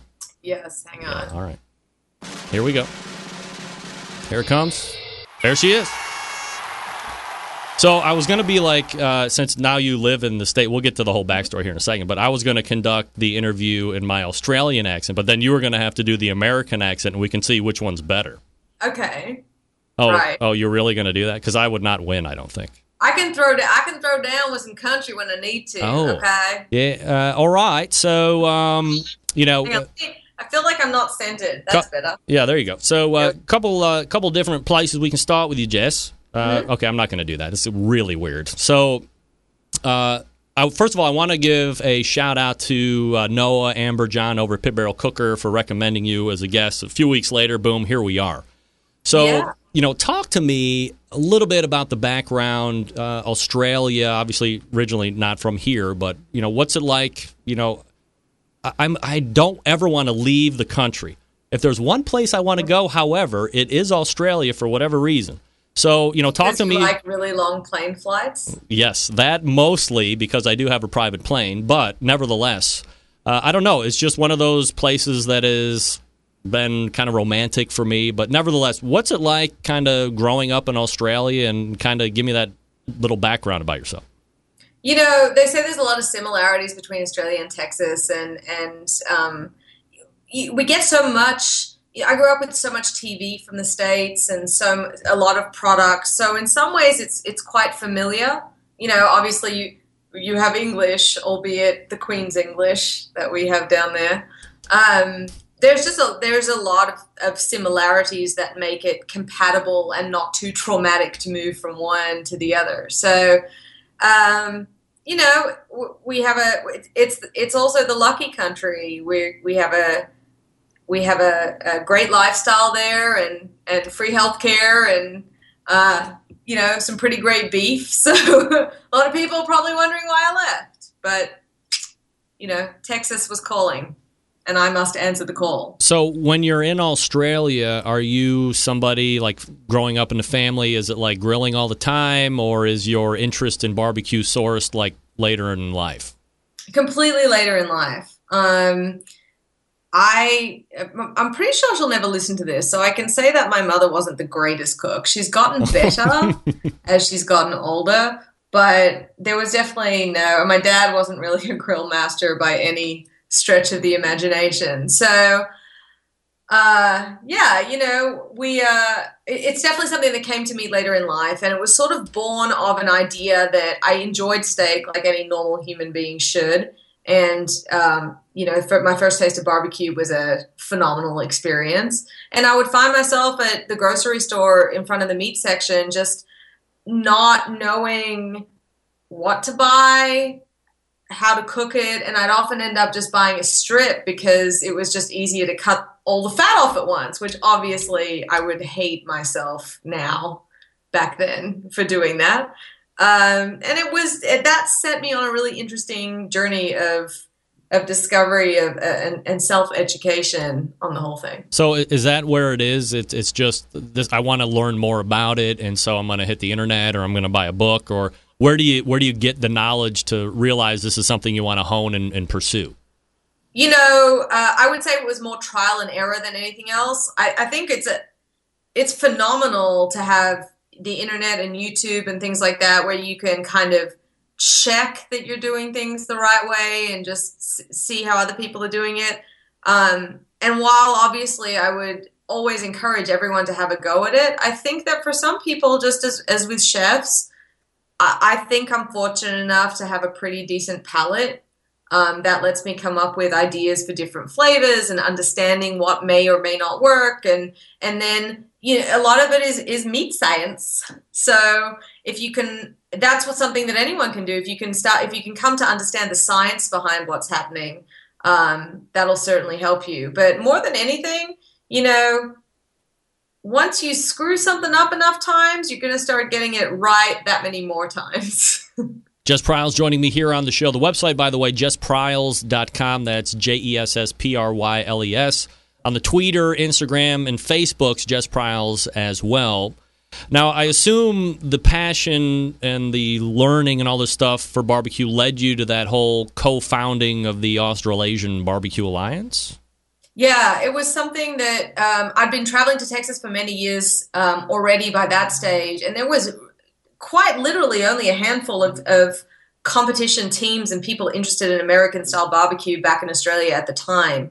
Um, and we just we saw the guys who I founded it with, Adam Roberts and Jay Beaumont. Um, Jay had just decided, based purely on his interest, to start a uh, be the promoter of a competition, and he is behind now Meatstock, but the original one was the Port Macquarie Barbecue Wars, and that just enjoyed its third year. So when it started, we had we had 40 teams, and it was the biggest competition in Australia at its time. Because I remember literally being there being six teams at one stage in the whole country, and that was it. and this year we had uh, Port Macquarie had over hundred teams. So for that to happen in a two-year period is quite extraordinary. And you know, I'm surprised it took this long, but it's a natural synergy. It's a natural thing for barbecue to fit in with Australians, and people are going crazy over low and slow cooking. So are you able to set any type of a high level scene on what the live fire? I'm not even going to say barbecue because I don't want to convolute it with the American style and, and whatever you guys are doing over there. But can you give me a high level idea of like what live fire cooking is in Australia and how it might be similar and different to here in the states? Well, I mean, I don't think that you need to differentiate because that's the thing. Maybe a few years ago, had you said barbecue in Australia, you'd be referring to what we call or what Australians call grilling. But now there has been such a revolution that when you say barbecue, you are talking about American style low and slow with smokers, a variety of different pits. Um, I was shocked. I was back there in uh, in February at an event called Meatstock with Tuffy, um, and walking around seeing the teams. I, it was like being at a at a really prestigious American event the teams have their uniforms and their sites set up all great. You know, it's not like some burgeoning uh, poor facsimile of what happens over here. So they're, they're doing low and slow cooking. They're doing American style barbecue. The biggest difference is lamb is such a huge protein in Australia that we try and incorporate that. That's a basic category in a lot of the ABA um, comps. Um, and and for me personally, like I think that a lot of lamb cuts are built for smoking, so it's sort of a no brainer. I just know a lot of American palates aren't really into it. Uh, the Aust- Australasian Barbecue Alliance, like, uh, is it KCBS? You love that word. I can't stop it? saying it. I love it. Um, we're going to talk about that word here in a second. But is it like a KCBS base thing? Do you use KCBS rules? It's your own rules? Like, how's that set up? Um, no, we actually use our own rules. So we we wrote our own rules, and you know, KCBS has many many years behind it. So our rules have been um, gently changing over the years because we want to have our teams participate and let us know. You know, we want they're the one. There would be no competitions if teams didn't show up. So we try and get their feedback and adjust accordingly. Um, we so yeah, we developed our own, and and, and you know, I met with. Um, uh, I met with, uh, uh, just had a total mental blank. That's not a good thing.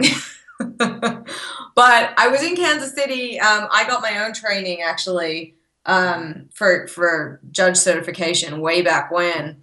Um, oh my God, I this is the worst. I can't remember it all. So you Oh, kind of did, did you? Wells, thank you very much. So were you like uh, taking some of the stuff you learned judging wise and bringing it back over and then making your own kind of rules situation? Yeah, I mean, I, I'm also a Central Texas Barbecue Association uh, head judge, so I try to to you know, it's the same as learning to cook. You look at multiple sources, figure out what works, what doesn't, what you think might be good.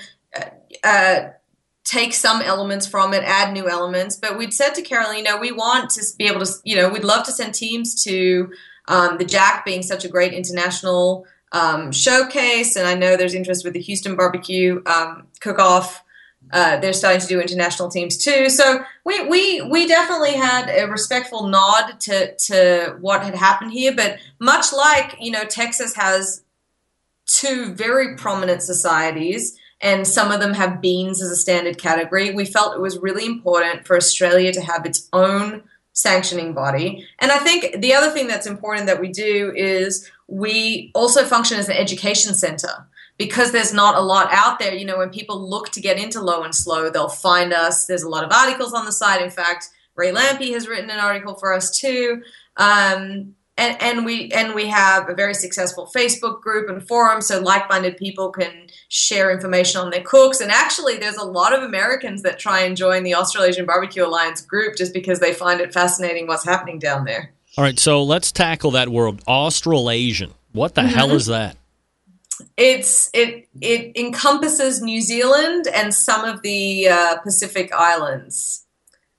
So it's more than just Australia because you know we we thought it was uh, important to be inclusive. So, so will like does New Zealand then have their own uh, Australian Australasian barbecue alliance competitions and the other islands that you mentioned? That like you all uh, convene at some place and have like a Australasian cook off or what? a summit. Yeah. Uh, not as yet. We have um, Tim Britton, who is very prominent in the beef world in New Zealand, was one of the very first batch of ABA certified judges.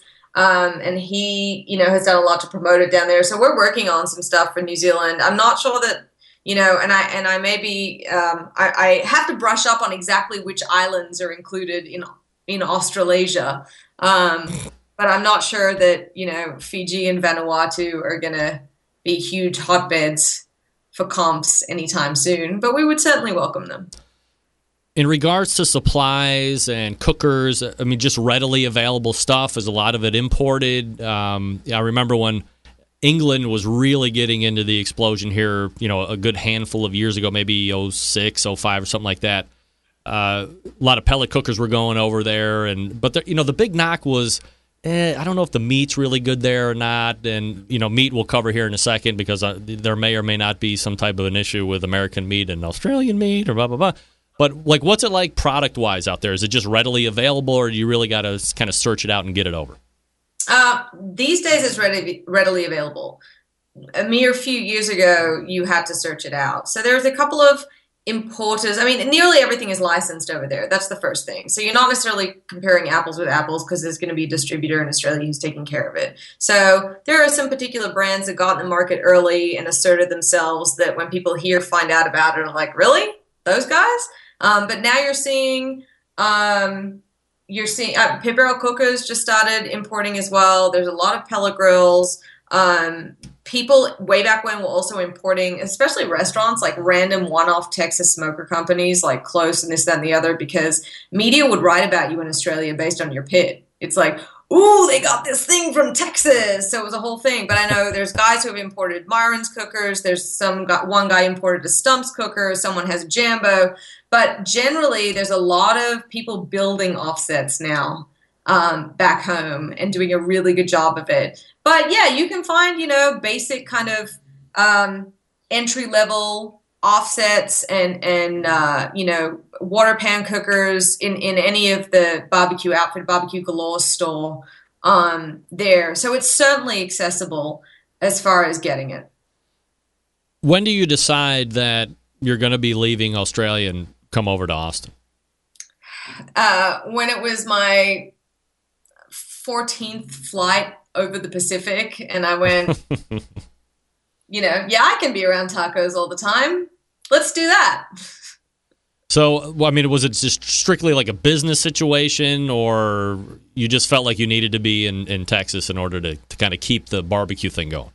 Um, it was it was a, an even combination of two factors. One, Texas really does feel like home to me. I adore it here. I feel like you know I, have been sworn in as an honorary Texan by Supreme Court Justice Willett. Um, I feel like a Texan in many ways, and most people wouldn't uh, need me to say honorary anyway.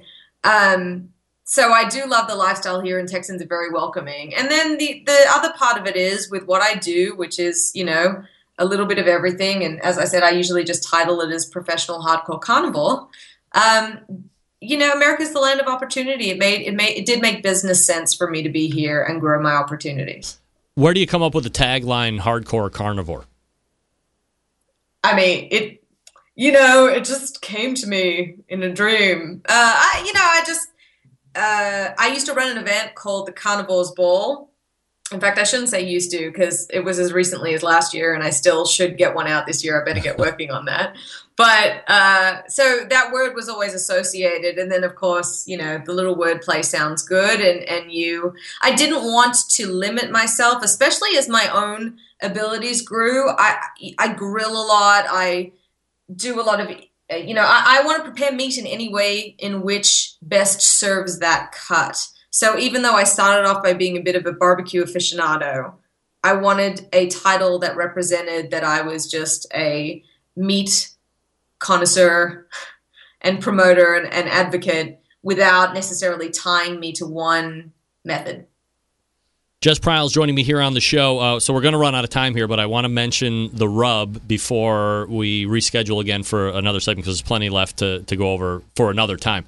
Uh. There's uh, the the hardcore carnivore black rub. Um, I just happened to get a sample of it literally hours ago, and uh, it's certainly black in color, no doubt about it. Mm-hmm. Meat specific though, right? Like beef specific. Not necessarily. I mean, I I wouldn't put it on. It's designed. It it's designed. It's it functions best on steak. Um, I've used it on pork tenderloin that I've seared in a cast iron pan. I've used it on venison. People have used it on scallops, salmon, halibut. The only thing that that you know, and people have tried it, it just personally, it's not something that I would necessarily recommend. You wouldn't put it on pork ribs. You wouldn't put it on pork butt, just because that isn't necessarily a visual appealing thing. Um, and the flavor profile is different. I think when you do ribs, particularly, you're looking for quite a high sweetness, and this is very neutral. So the rub, you know, the idea of the charcoal is some people can taste a charcoal flavor. It's activated charcoal as well. So please don't go and crush your briquettes and sprinkle them on your meat because that's really not what this is. But its primary function is to provide a color contrast that does two things. It looks great and it also stops you from overcooking the meat because before you've even gotten on the grill, you're already halfway to the color or the sear or the appearance that you want. And I've had some people say, you know, why would you bother putting something out just for what it appears like? And you know, I my response to that was, well, if you don't care what your food looks like, uh, food looks like, then you should just scrape it all into a trash can and eat it out of there because what's the difference? So it's a very mild rub. It's MSG and gluten free, and the biggest thing that shocks people is it's very understated. Yep. So I, I w- so when I tasted it, I was getting, I was expecting like some some big pepper rush, but it was actually I got a little salt first, then some pepper, and then like some garlic stuff. But you know, nothing offensive. Definitely, I thought like you kind of said it would probably work best on a steak or some kind of a beef. Uh, maybe even a chicken. I agree on the pork stuff, but um, is it something that's like readily available for sale, or like where do you get it? Yeah, let me. Uh, I well, I've got it. You can get it from my website in the shop, and I ship all over the country. Um, Roswell Hardware in Georgia, Grill Doctor, Wassey's Meat Market, the Kansas City Barbecue Store getting it this week. Um, Coastal Cupboard and South Texas Outdoor Kitchens are all the places that carry it right now. Um, and you know, it, this thing's been out for six weeks, and I'm shocked and thrilled by the response. It's been wonderful, and I think it really could be a game changer in terms of um, you know, a, another staple that people should have in their grilling arsenal. So, um, and that's the thing. I call it a grilling rub or not a barbecue rub. How long does it take you to go from concept to getting it in the market? Is like something you just worked on forever and ever, or was it an epiphany like the name, or what? Yeah, not for, I mean, not forever. You know, there are other charcoal rubs on the market, but like they're, they either have MSG in them, which, and, and it was just important to me. You know, I'm a big fan of, I get that you need MSG in a lot of comp rubs because that's what it takes to win. For me, it's the, it should be about complementing meat, not overpowering it. And it was important to me to remove that from it. And I worked on it to make it an understated seasoning. So it took a couple months um, of, of pre-production and i'm actually working on a couple other ideas and i like working on things that are left of center you know uh, uh, contributing something new to, to the conversation She is Jess Pryles. You can find her at the website jesspryles.com, on the Twitter, Facebooks, and Instagrams at the same handle, Jess Pryles. Uh, just really appreciate the time. Plenty to get to uh, the next time we can get you back in. So uh, I appreciate you coming on tonight. Thanks so much. i look forward to it thank you so much All right, there she is, Jess Pryles, Texas, by the way. So, uh, and an honorary Texan. I was going to ask her, as an honorary Texan, do you feel the need to secede like everybody else in Texas? I mean, come on, Texas. You really going to secede? No. You want to, but you won't. I know you won't. All right, coming up, Shane Draper and Mark Graham. Right now, though, I'm going to talk to you about the Chops Power Injector System, the National Barbecue Association's 2015 and 16 Tool of the Year, three awesome sizes. The number one seller is the half gallon Chops Power Injector System. It's designed for you competition folks or the backyard warriors just like me. Easy to use, right? Clean it, fill it, pump it, and off you go. If you just have one brisket or pork shoulder to do, you don't need to fill it all the way up. Put in what you need, it'll use it all. 14 gauge needles, two placement, two replacement plastic needle adapters, three plug screws, and a needle protector. 100 bucks plus shipping anywhere. The one gallon Chops Power Injector system designed for catering and bigger jobs. It holds double the amount of the injection of the half gallon. Some use it in competitions like when you cook MBN whole hog or 10 pork shoulders just to get that perfect one. Comes with 14 gauge needles, two replacement plastic needle adapters, three plug screws, and a needle protector. 120 bucks plus shipping anywhere. Newest one is the Chops Full Power Injector System. It's electric. It's the commercial and competition Big Daddy. Not a holding tank this time, but a three and a half foot pickup tube that can put you in any size container from a few ounces to a 55 gallon drum. It was designed for Chef Rob at the best barbecue restaurant in Kansas City. He said time and time again that with the Chops full power injector system, his briskets are better than ever. It comes with a metal needle adapter, 14 gauge needles, 3 inch 12 gauge needles, 2 inch 11.5 gauge needles, 3 plug screws, and a needle protector, $325 plus shipping anywhere. A number of the top pitmasters in the world are using the Chops Power Injector system every day to make their barbecue better than the rest. Why? Because here's the thing we live in a foodie world that now requires flavor in every bite, maximum flavor in every bite. This is how you do it and do it fast, not just for injections. How about for uh, infusing vodka in your watermelon or some alcohol infused fruit? CPS can do that as well. Every hand injector or every injector hand assembled in Kansas City, Missouri, USA. Extra accessories, you want them, they got them. They have a great upgrade that you can make your Chops injector bulletproof. Metal needle adapters, think about it. Bulletproof. Chops Power Injector Systems give your barbecue some power. BarbecueKansasCity.com. That's BarbecueKansasCity.com. B A R B E Q U E. BarbecueKansasCity.com. All right, we're back with Grilla Grills and Draper's Barbecue. Stick around, be right back.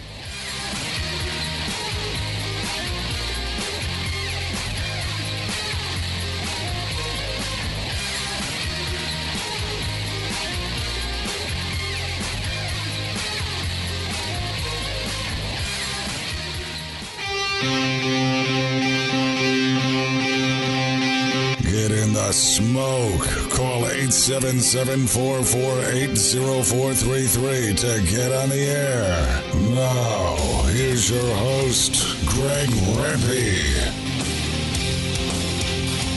All right, welcome back. This portion of the show is being brought to you by Unknown Smoker Accessories. That's right.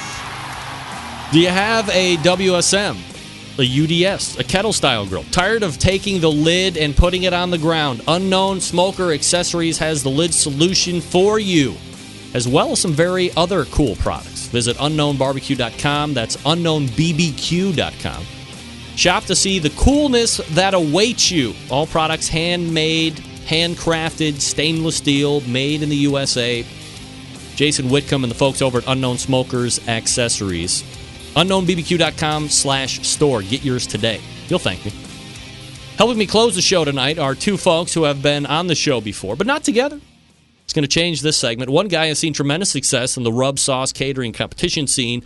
The other is seeing success with his brand of cookers. The flagship Grilla Cooker has been out for a while now, but some new cookers are in the mix as well. Let's head over to the hotline and welcome back Shane Draper and Mark Graham back to the show. Gentlemen, appreciate you uh, taking Hey, the Greg, time out, uh, doing absolutely fabulous, guys. Uh, Mark, let me start with you. Uh, as I mentioned in the open, the last time I had you on, aside from like catching you in the middle of nowhere in a lake in a canoe, uh, we talked about the Grilla and its launch into the marketplace.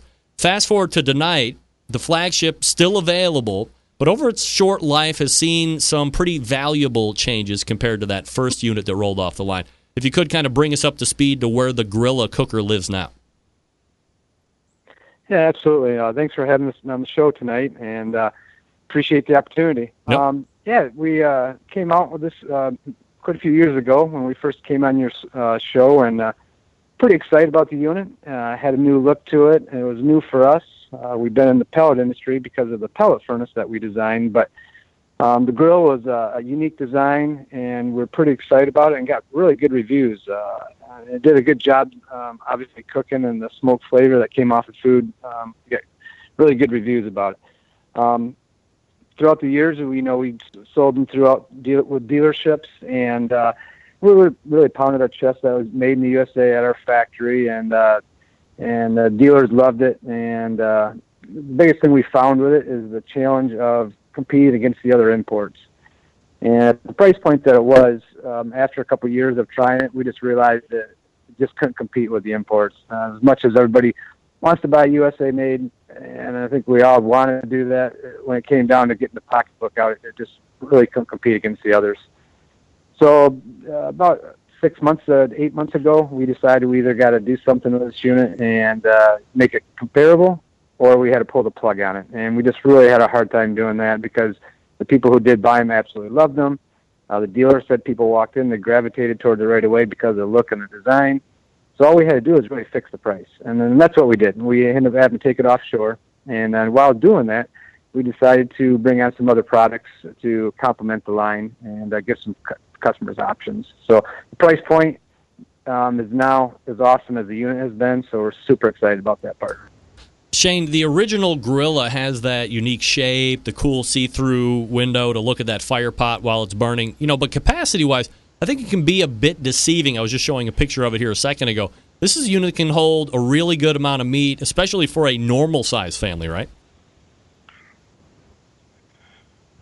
Yeah, absolutely. That you know, this is the only pellet cooker that I've cooked on that actually kept all this time. I still have one of the original units, just like you do, Greg. Still cook on it all the time. Uh, you can fit four pork butts in there, no problem. Uh, a couple slabs of ribs, you know, not at the same time. Uh, you can get a whole pack of brisket in there. But for a family of four, this thing is phenomenal, and its ability through its shape to get a good amount of smoke in the meat is is pretty impressive as well. Mark, in regards to that, you know, original Grilla and, or Grilla and the Grilla that's available today, uh, what are some of the changes that have been made? You know, to whether it be paint or uh, control board or things of this nature. Yeah, absolutely. Uh, one of the things we're able to do since we we now have an online store and we're not using the dealers, um, that kind of so to so to speak freed up some money, uh, the margins that they normally got. So we were able to actually improve the unit over what we made them uh, here internally. So the new control board now has a meat probe um, on the outside of it, and it has uh, five degree increments from 180 to 500, which is really nice to help you get exactly the uh, temperature you want. The paint is um, a real high quality black powder coat, um, and it's a smooth texture, easy to clean, um, much better than what we had done in the past. Um, one of the other nice features that uh, is actually an idea of the owner. Um, it was more of an aggravation for him that he wanted fixed, and that was the fact that it didn't have a wheel in the front. It just had two wheels in the back. So to move it, it was much like a trash can. You had to get behind it, tip it back, and you could roll it around, which was nice. But when you push it up against the deck or the side of a uh, house or something where you backed it up to, it was really hard to get it back out of it, out of the corner. So anyway, we uh, designed a little uh, lever in the back. You push down, uh, cantilever's a little caster wheel up in the front, and you can move it around like uh, a little R2D2 is what I always say. So with the control board, uh, the better paint, um, the the wheel added to the front. Um, honestly, I think the unit is uh, probably better than we made, and I spent many uh, days over there ensuring that the quality was as good, if not better because we had a pretty good name in the market already, and the last thing we want to do is ruin that by coming out with an inferior product. Mark, what's the price point? You know, where was it originally, and, and where is it now? Given all the uh, the ability to, to kind of take it offshore. Yeah, that's the great that's the great part of the story for me. Um, we knew we had trouble back then, and we were at fifteen ninety nine um, through dealers, and now we're seven ninety nine delivered to your home anywhere in the U.S. So, I mean, literally half the price, right? Half the price, and I'm telling you, the machine is uh, as good as quality as we've made, and if not better. And we'll continue to work with the company and uh, make improvements even as we go. So we, uh, I'm super excited about that part of it because I know the big fear is people, oh, they went offshore, they cheapen it up. Well, I can tell you firsthand, they tried to, and they will because they know you know, we as American want a good price product. And it was a battle. I'm not gonna lie. I mean, they're like, "Oh, that's not necessary. That's not necessary." And I can't tell you how many times I've commu- uh, communicated with them at night because there are 12 hours of difference, and kind of had a fight against them a little bit because they don't really realize that, yeah, thicker steel makes a difference. Uh, just even the feel of something is perceived cheap, and those things uh, can have a huge negative impact on the product.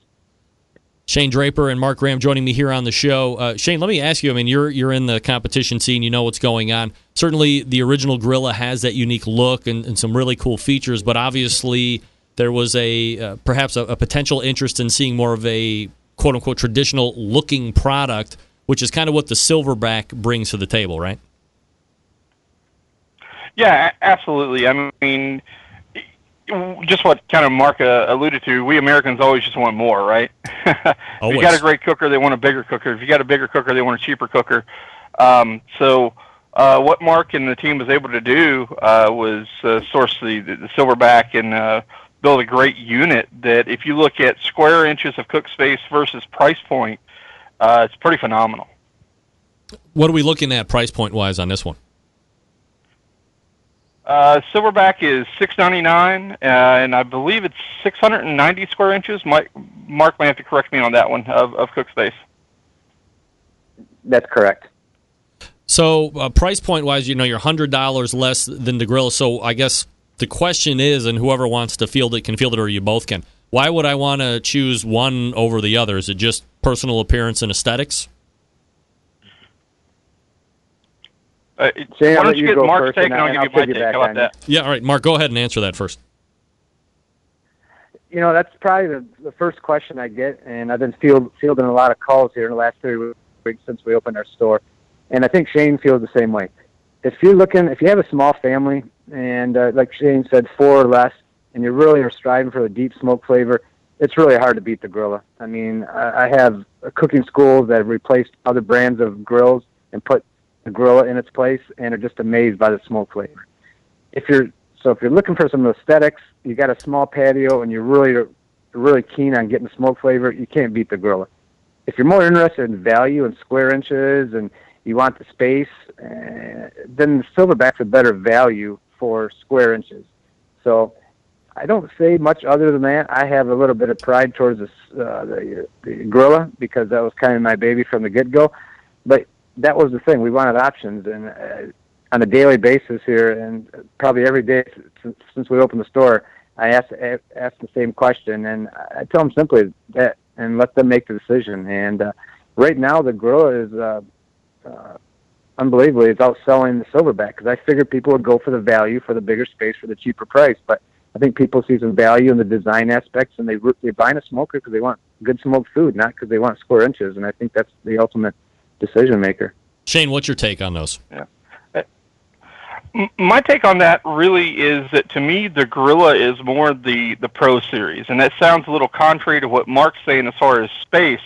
But from a competitor standpoint, I love that the footprint of this thing is tiny uh, and it is one of the best chicken cookers I've ever cooked on for competition cooking.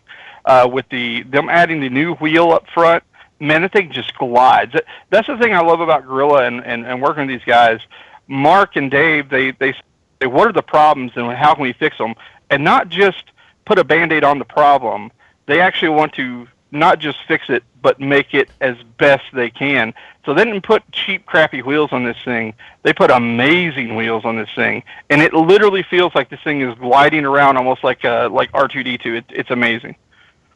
All right, guys. So the last one to talk about this evening is a complete departure uh, from the pellet grills altogether. It's uh, in a market that seems to be getting of course, more and more interest every year. There is a Kleenex brand in this particular market called Big Green Egg. Uh, it is the ceramic market or the Kamado market, whatever you want to call it. Kong is your ceramic model this year. So, Mark, if you could tell me why you guys, uh, after offering two different pellet cookers, decided to, to go ceramic. Yeah, it was again one of these things that wasn't exactly what we wanted, but the market was kind of driving it, and we've seen a lot of traction getting in that industry. And honestly, we weren't even, we weren't even out looking for it. Um, while we were out there sourcing uh, our other products, we had uh, companies uh, probably emailing us weekly. Are you interested in uh, carrying it ceramic? And we're like, no, no. Finally, we said, you know what? Let's let's go take a look at one, a factory. So we went to this factory, and uh, they're all over the place, quite frankly, and uh, they're becoming a dime a dozen, so to speak. And but you have to be really careful because there's a lot of factories and there's a lot of junk out there too. So it was a pretty easy fit for us. And uh, the design of these things, there's not a whole lot of uh, technology in them. It's uh, watching them make them is incredible. And uh, so to bring on our, uh, a unit didn't take a whole lot of. And we figured out the components and the hardware on it. And first thing for sure, what we did is we put the best wheels they offered, stainless steel that they offered, um, which again, in, in China world, they're like, well, you really don't need all that. I'm like, uh, yes, I want all that. And then the ability to bring that on as easily as we could and offer it again at a price point of seven ninety nine delivered to anywhere in the U.S. Uh, for the square inches that we're offering. It's an incredible value compared to uh, the green egg and some some of the others out there. And that's probably what we're trying to promote the most is that for what you get for the price, it is it is good, and if not better than some of the other ones out there for the price. Shane, you've been around the competition scene forever, the catering scene for a long time, successful in both. You've seen all of the other ceramic cookers out there. Is is the Kong in essence kind of a, a Me Too situation, or are there some things that really differentiate this cooker from some of the other ones? I, think a lot of it really is their ordering process. So I, I've actually I'm sitting literally right next to a Big Green Egg XL and the Kong right now, um, and the thing I love about what Grilla's done, and they said we don't believe in upcharging. Uh, so it wasn't I've got a you know it's a five hundred dollar base cooker, and then you go a hundred dollars more for the the better nest, and then uh, fifty dollars more for better side tables, and then fifty dollars more for the double rack and the uh, the hinged rack system. There was none of that. Uh, when I bought my Big Green XL, by the time I walked out of the store with the bag of charcoal and the accessories, I was out twelve hundred bucks, and that just that stings, man.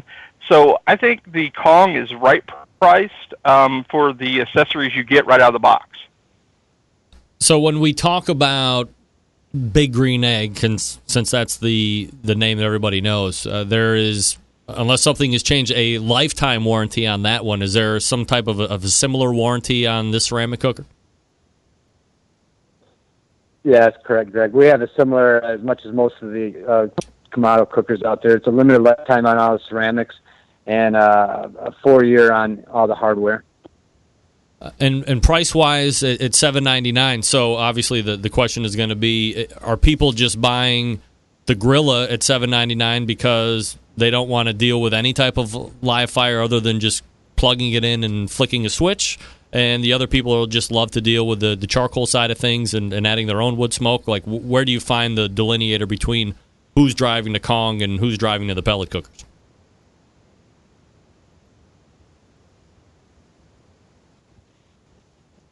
Anybody? I'm sorry. Yeah, any, any anybody want to answer that? Uh, yeah, no. Give, give me the last question again. You dropped out during the question. Oh, I'm sorry. Um, I just said, what do you? How do you find? Yeah, I lost you too. You know, where are people driving? If you have two cookers that are identically priced, Kong and Grilla, what do you find is driving people one way or the other? Well, from my standpoint, I can tell you from direct sales that the Grilla is by far outpacing the Kong, and I think part of the problem is the the, the Kamados it's getting kind of somewhat of a saturated market, and uh, the pellet grills is a market that's growing something fierce. I mean, it's a, it's a phenomenal way to cook. It's a super easy way to cook, and uh, that's what I enjoy about it, and I think the public's starting to enjoy about it. Obviously, I have a Kong at home it, it takes extra work, you know, to get the charcoal started and monitor it. And with the pellet grills that set and forget, man, it's hard to beat that, in my opinion. And I think the public's starting to realize that. Shane, what do you think drives?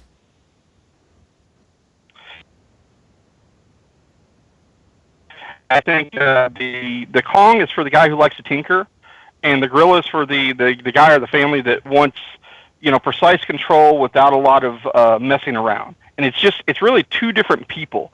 And i appreciate it because i actually i cook on both all the time. Um, so depending on my mood i'll either go light the kong and you know want to play around or if i just want to get dinner on the table i go flip the switch on the grilla and you know let, let it do the work for me. Shane draper and mark graham joining me here on the show mark with uh, grills the website grillagrills.com uh, shane draper with draper's barbecue. Uh, shane anything you got coming up you'd like to promote before i let you go well, I think we got to promote is the uh, the tied for first place finish for uh, tomato based sauce at Memphis in May.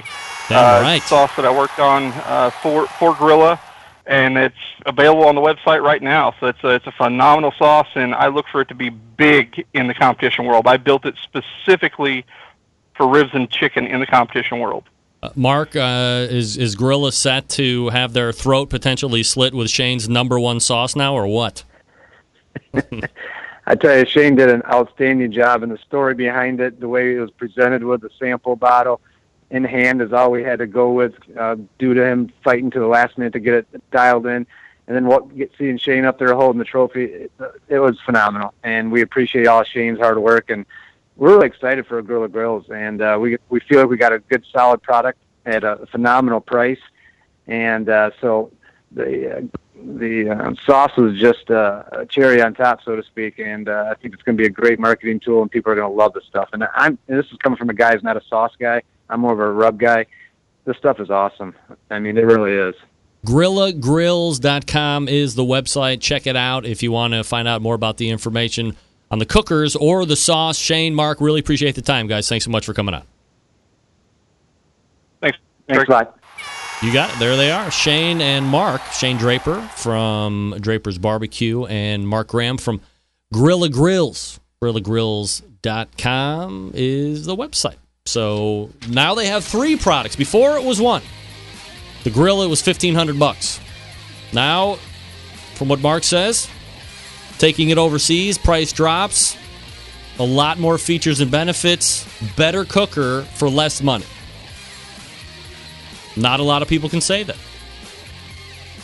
All right, folks, uh, let me talk to you quickly before we get out of here tonight about Dave Bouska Butcher Barbecue. That's right. Hope. He's been active tonight, by the way. We all know Dave, well known for the injections, the prime injection, the beef injection, the pork injection, the bird boosters, all that good stuff. He has all the accoutrements for injecting, like the injectors themselves. The injections that I've told you here over the last couple weeks, uh, we've gone away from the resealable packages, now gone to the plastic containers with screw on tops, free measuring cup. Doesn't get any easier than that. And it's for all injections, not just the beef injection or not just the pork injection, for all injections. He's making it easier every single day for you guys. You got the new rubs, the Chipotle rub, the triple secret Dave's secret rub, the uh, cherry rub, Chipotle rub. Who? Come on, it's great. The old standbys, the honey rub. Yeah, love the honey rub still. Love it. The steak and brisket rub. Of course, the go to sauce for me, the sweet barbecue sauce. Everybody knows I'm a finicky bitch when it comes to sauces. If it's not my sauce, traditionally, it doesn't do well if it's not my sauce in this house. Dave's sauce, the exception to the rule, no doubt about it. No liquid smoke either, which is what I really like. And then, of course, in my own Greg Rempe's National Barbecue Association Products of the Year grilling oils. Come on. I am literally using grilling oil now. I've become such an avid proselytizer of grilling oil. I'm sorry, pecan rub too. That's right. Sorry, Dave, missed that. I am such a proselytizer of grilling oils. I don't know if I don't not use it at least two or three times during the day. The only thing I haven't done is really go crazy and like butter toast with it. Uh oh, wait. Oh, see, here we go. Dave, hold on a second, Dave. I'll get back to you. I didn't shut down the automatic hour overload. So now I got to do this. Anyway, I haven't buttered toast with it yet, okay? But, but, you know, everything else, pre grilling all the time. If I'm making sunny side up eggs or over easy, instead of putting butter in the pan, I do a little roundabout on the grilling oils. Drop the eggs in there. Perfect. Perfect. The steak is just coming off the grill. Boom! Run a line over the cro- uh, over the top of it as it starts to rest out. Man, I'm telling you, this grilling oil is outrageous. It's got butter flavor, you got steakhouse flavor, you got chipotle flavor as well. Can you imagine if you used the chipotle new rub and the chipotle grilling oil? Oh my lord! Forget about it. You'd be going crazy. Head on over to butcherbbq.com. That's butcherbbq.com. And stock up now on everything. Butcher Barbecue, always trust your butcher. Thanks today for the years and years of support to this show and the products and all that good stuff. Come on. You know you love it. ButcherBBQ.com. All right, we're back to wrap up right after this. Stick around. We'll be right back.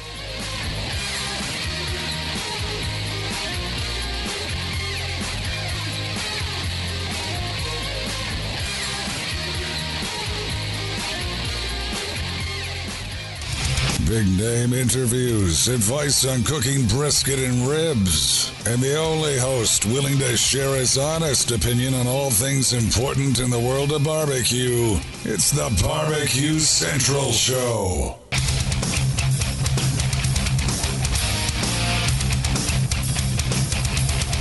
I knew I was going to say the word proselytize, and people were just, they were going to be either shitting or going blind, right? Come on.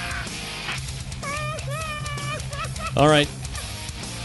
Let's go ahead and get our way out of the show. All the way back in the first hour, we had our monthly segment with Ray Lampe, Dr. Barbecue. Then we recapped Daniel Vaughn making it to Cleveland, going to the Proper Pig and getting audio on a review of both Proper Pig and Michael Symon's restaurant, Mabel's Barbecue. I hope to get down there at some point live and do maybe man on the street sooner than later. Then in the second hour, we were introduced to first time guests and I think most likely recurring guest, Australasian Barbecue Alliance co founder Jess Pryles. JessPryles.com, her website. And we close it out with Mark Graham from GrillAGrills.com and Shane Draper from DrapersBarbecue.com. Big show planned for next week. The week after that, we're going to be off. We're going to be in Florida for a volleyball tournament. Can't make it. But then we'll be back the weekend or the week after that on the 28th. So your uh, three of the next four weeks all set up, locked, loaded, and ready to go. September 11th, 2001. I will never forget. Until next Tuesday at 9 p.m. Eastern Standard Time, this is your program host and proud U.S. American, Greg Rempe. Good night now.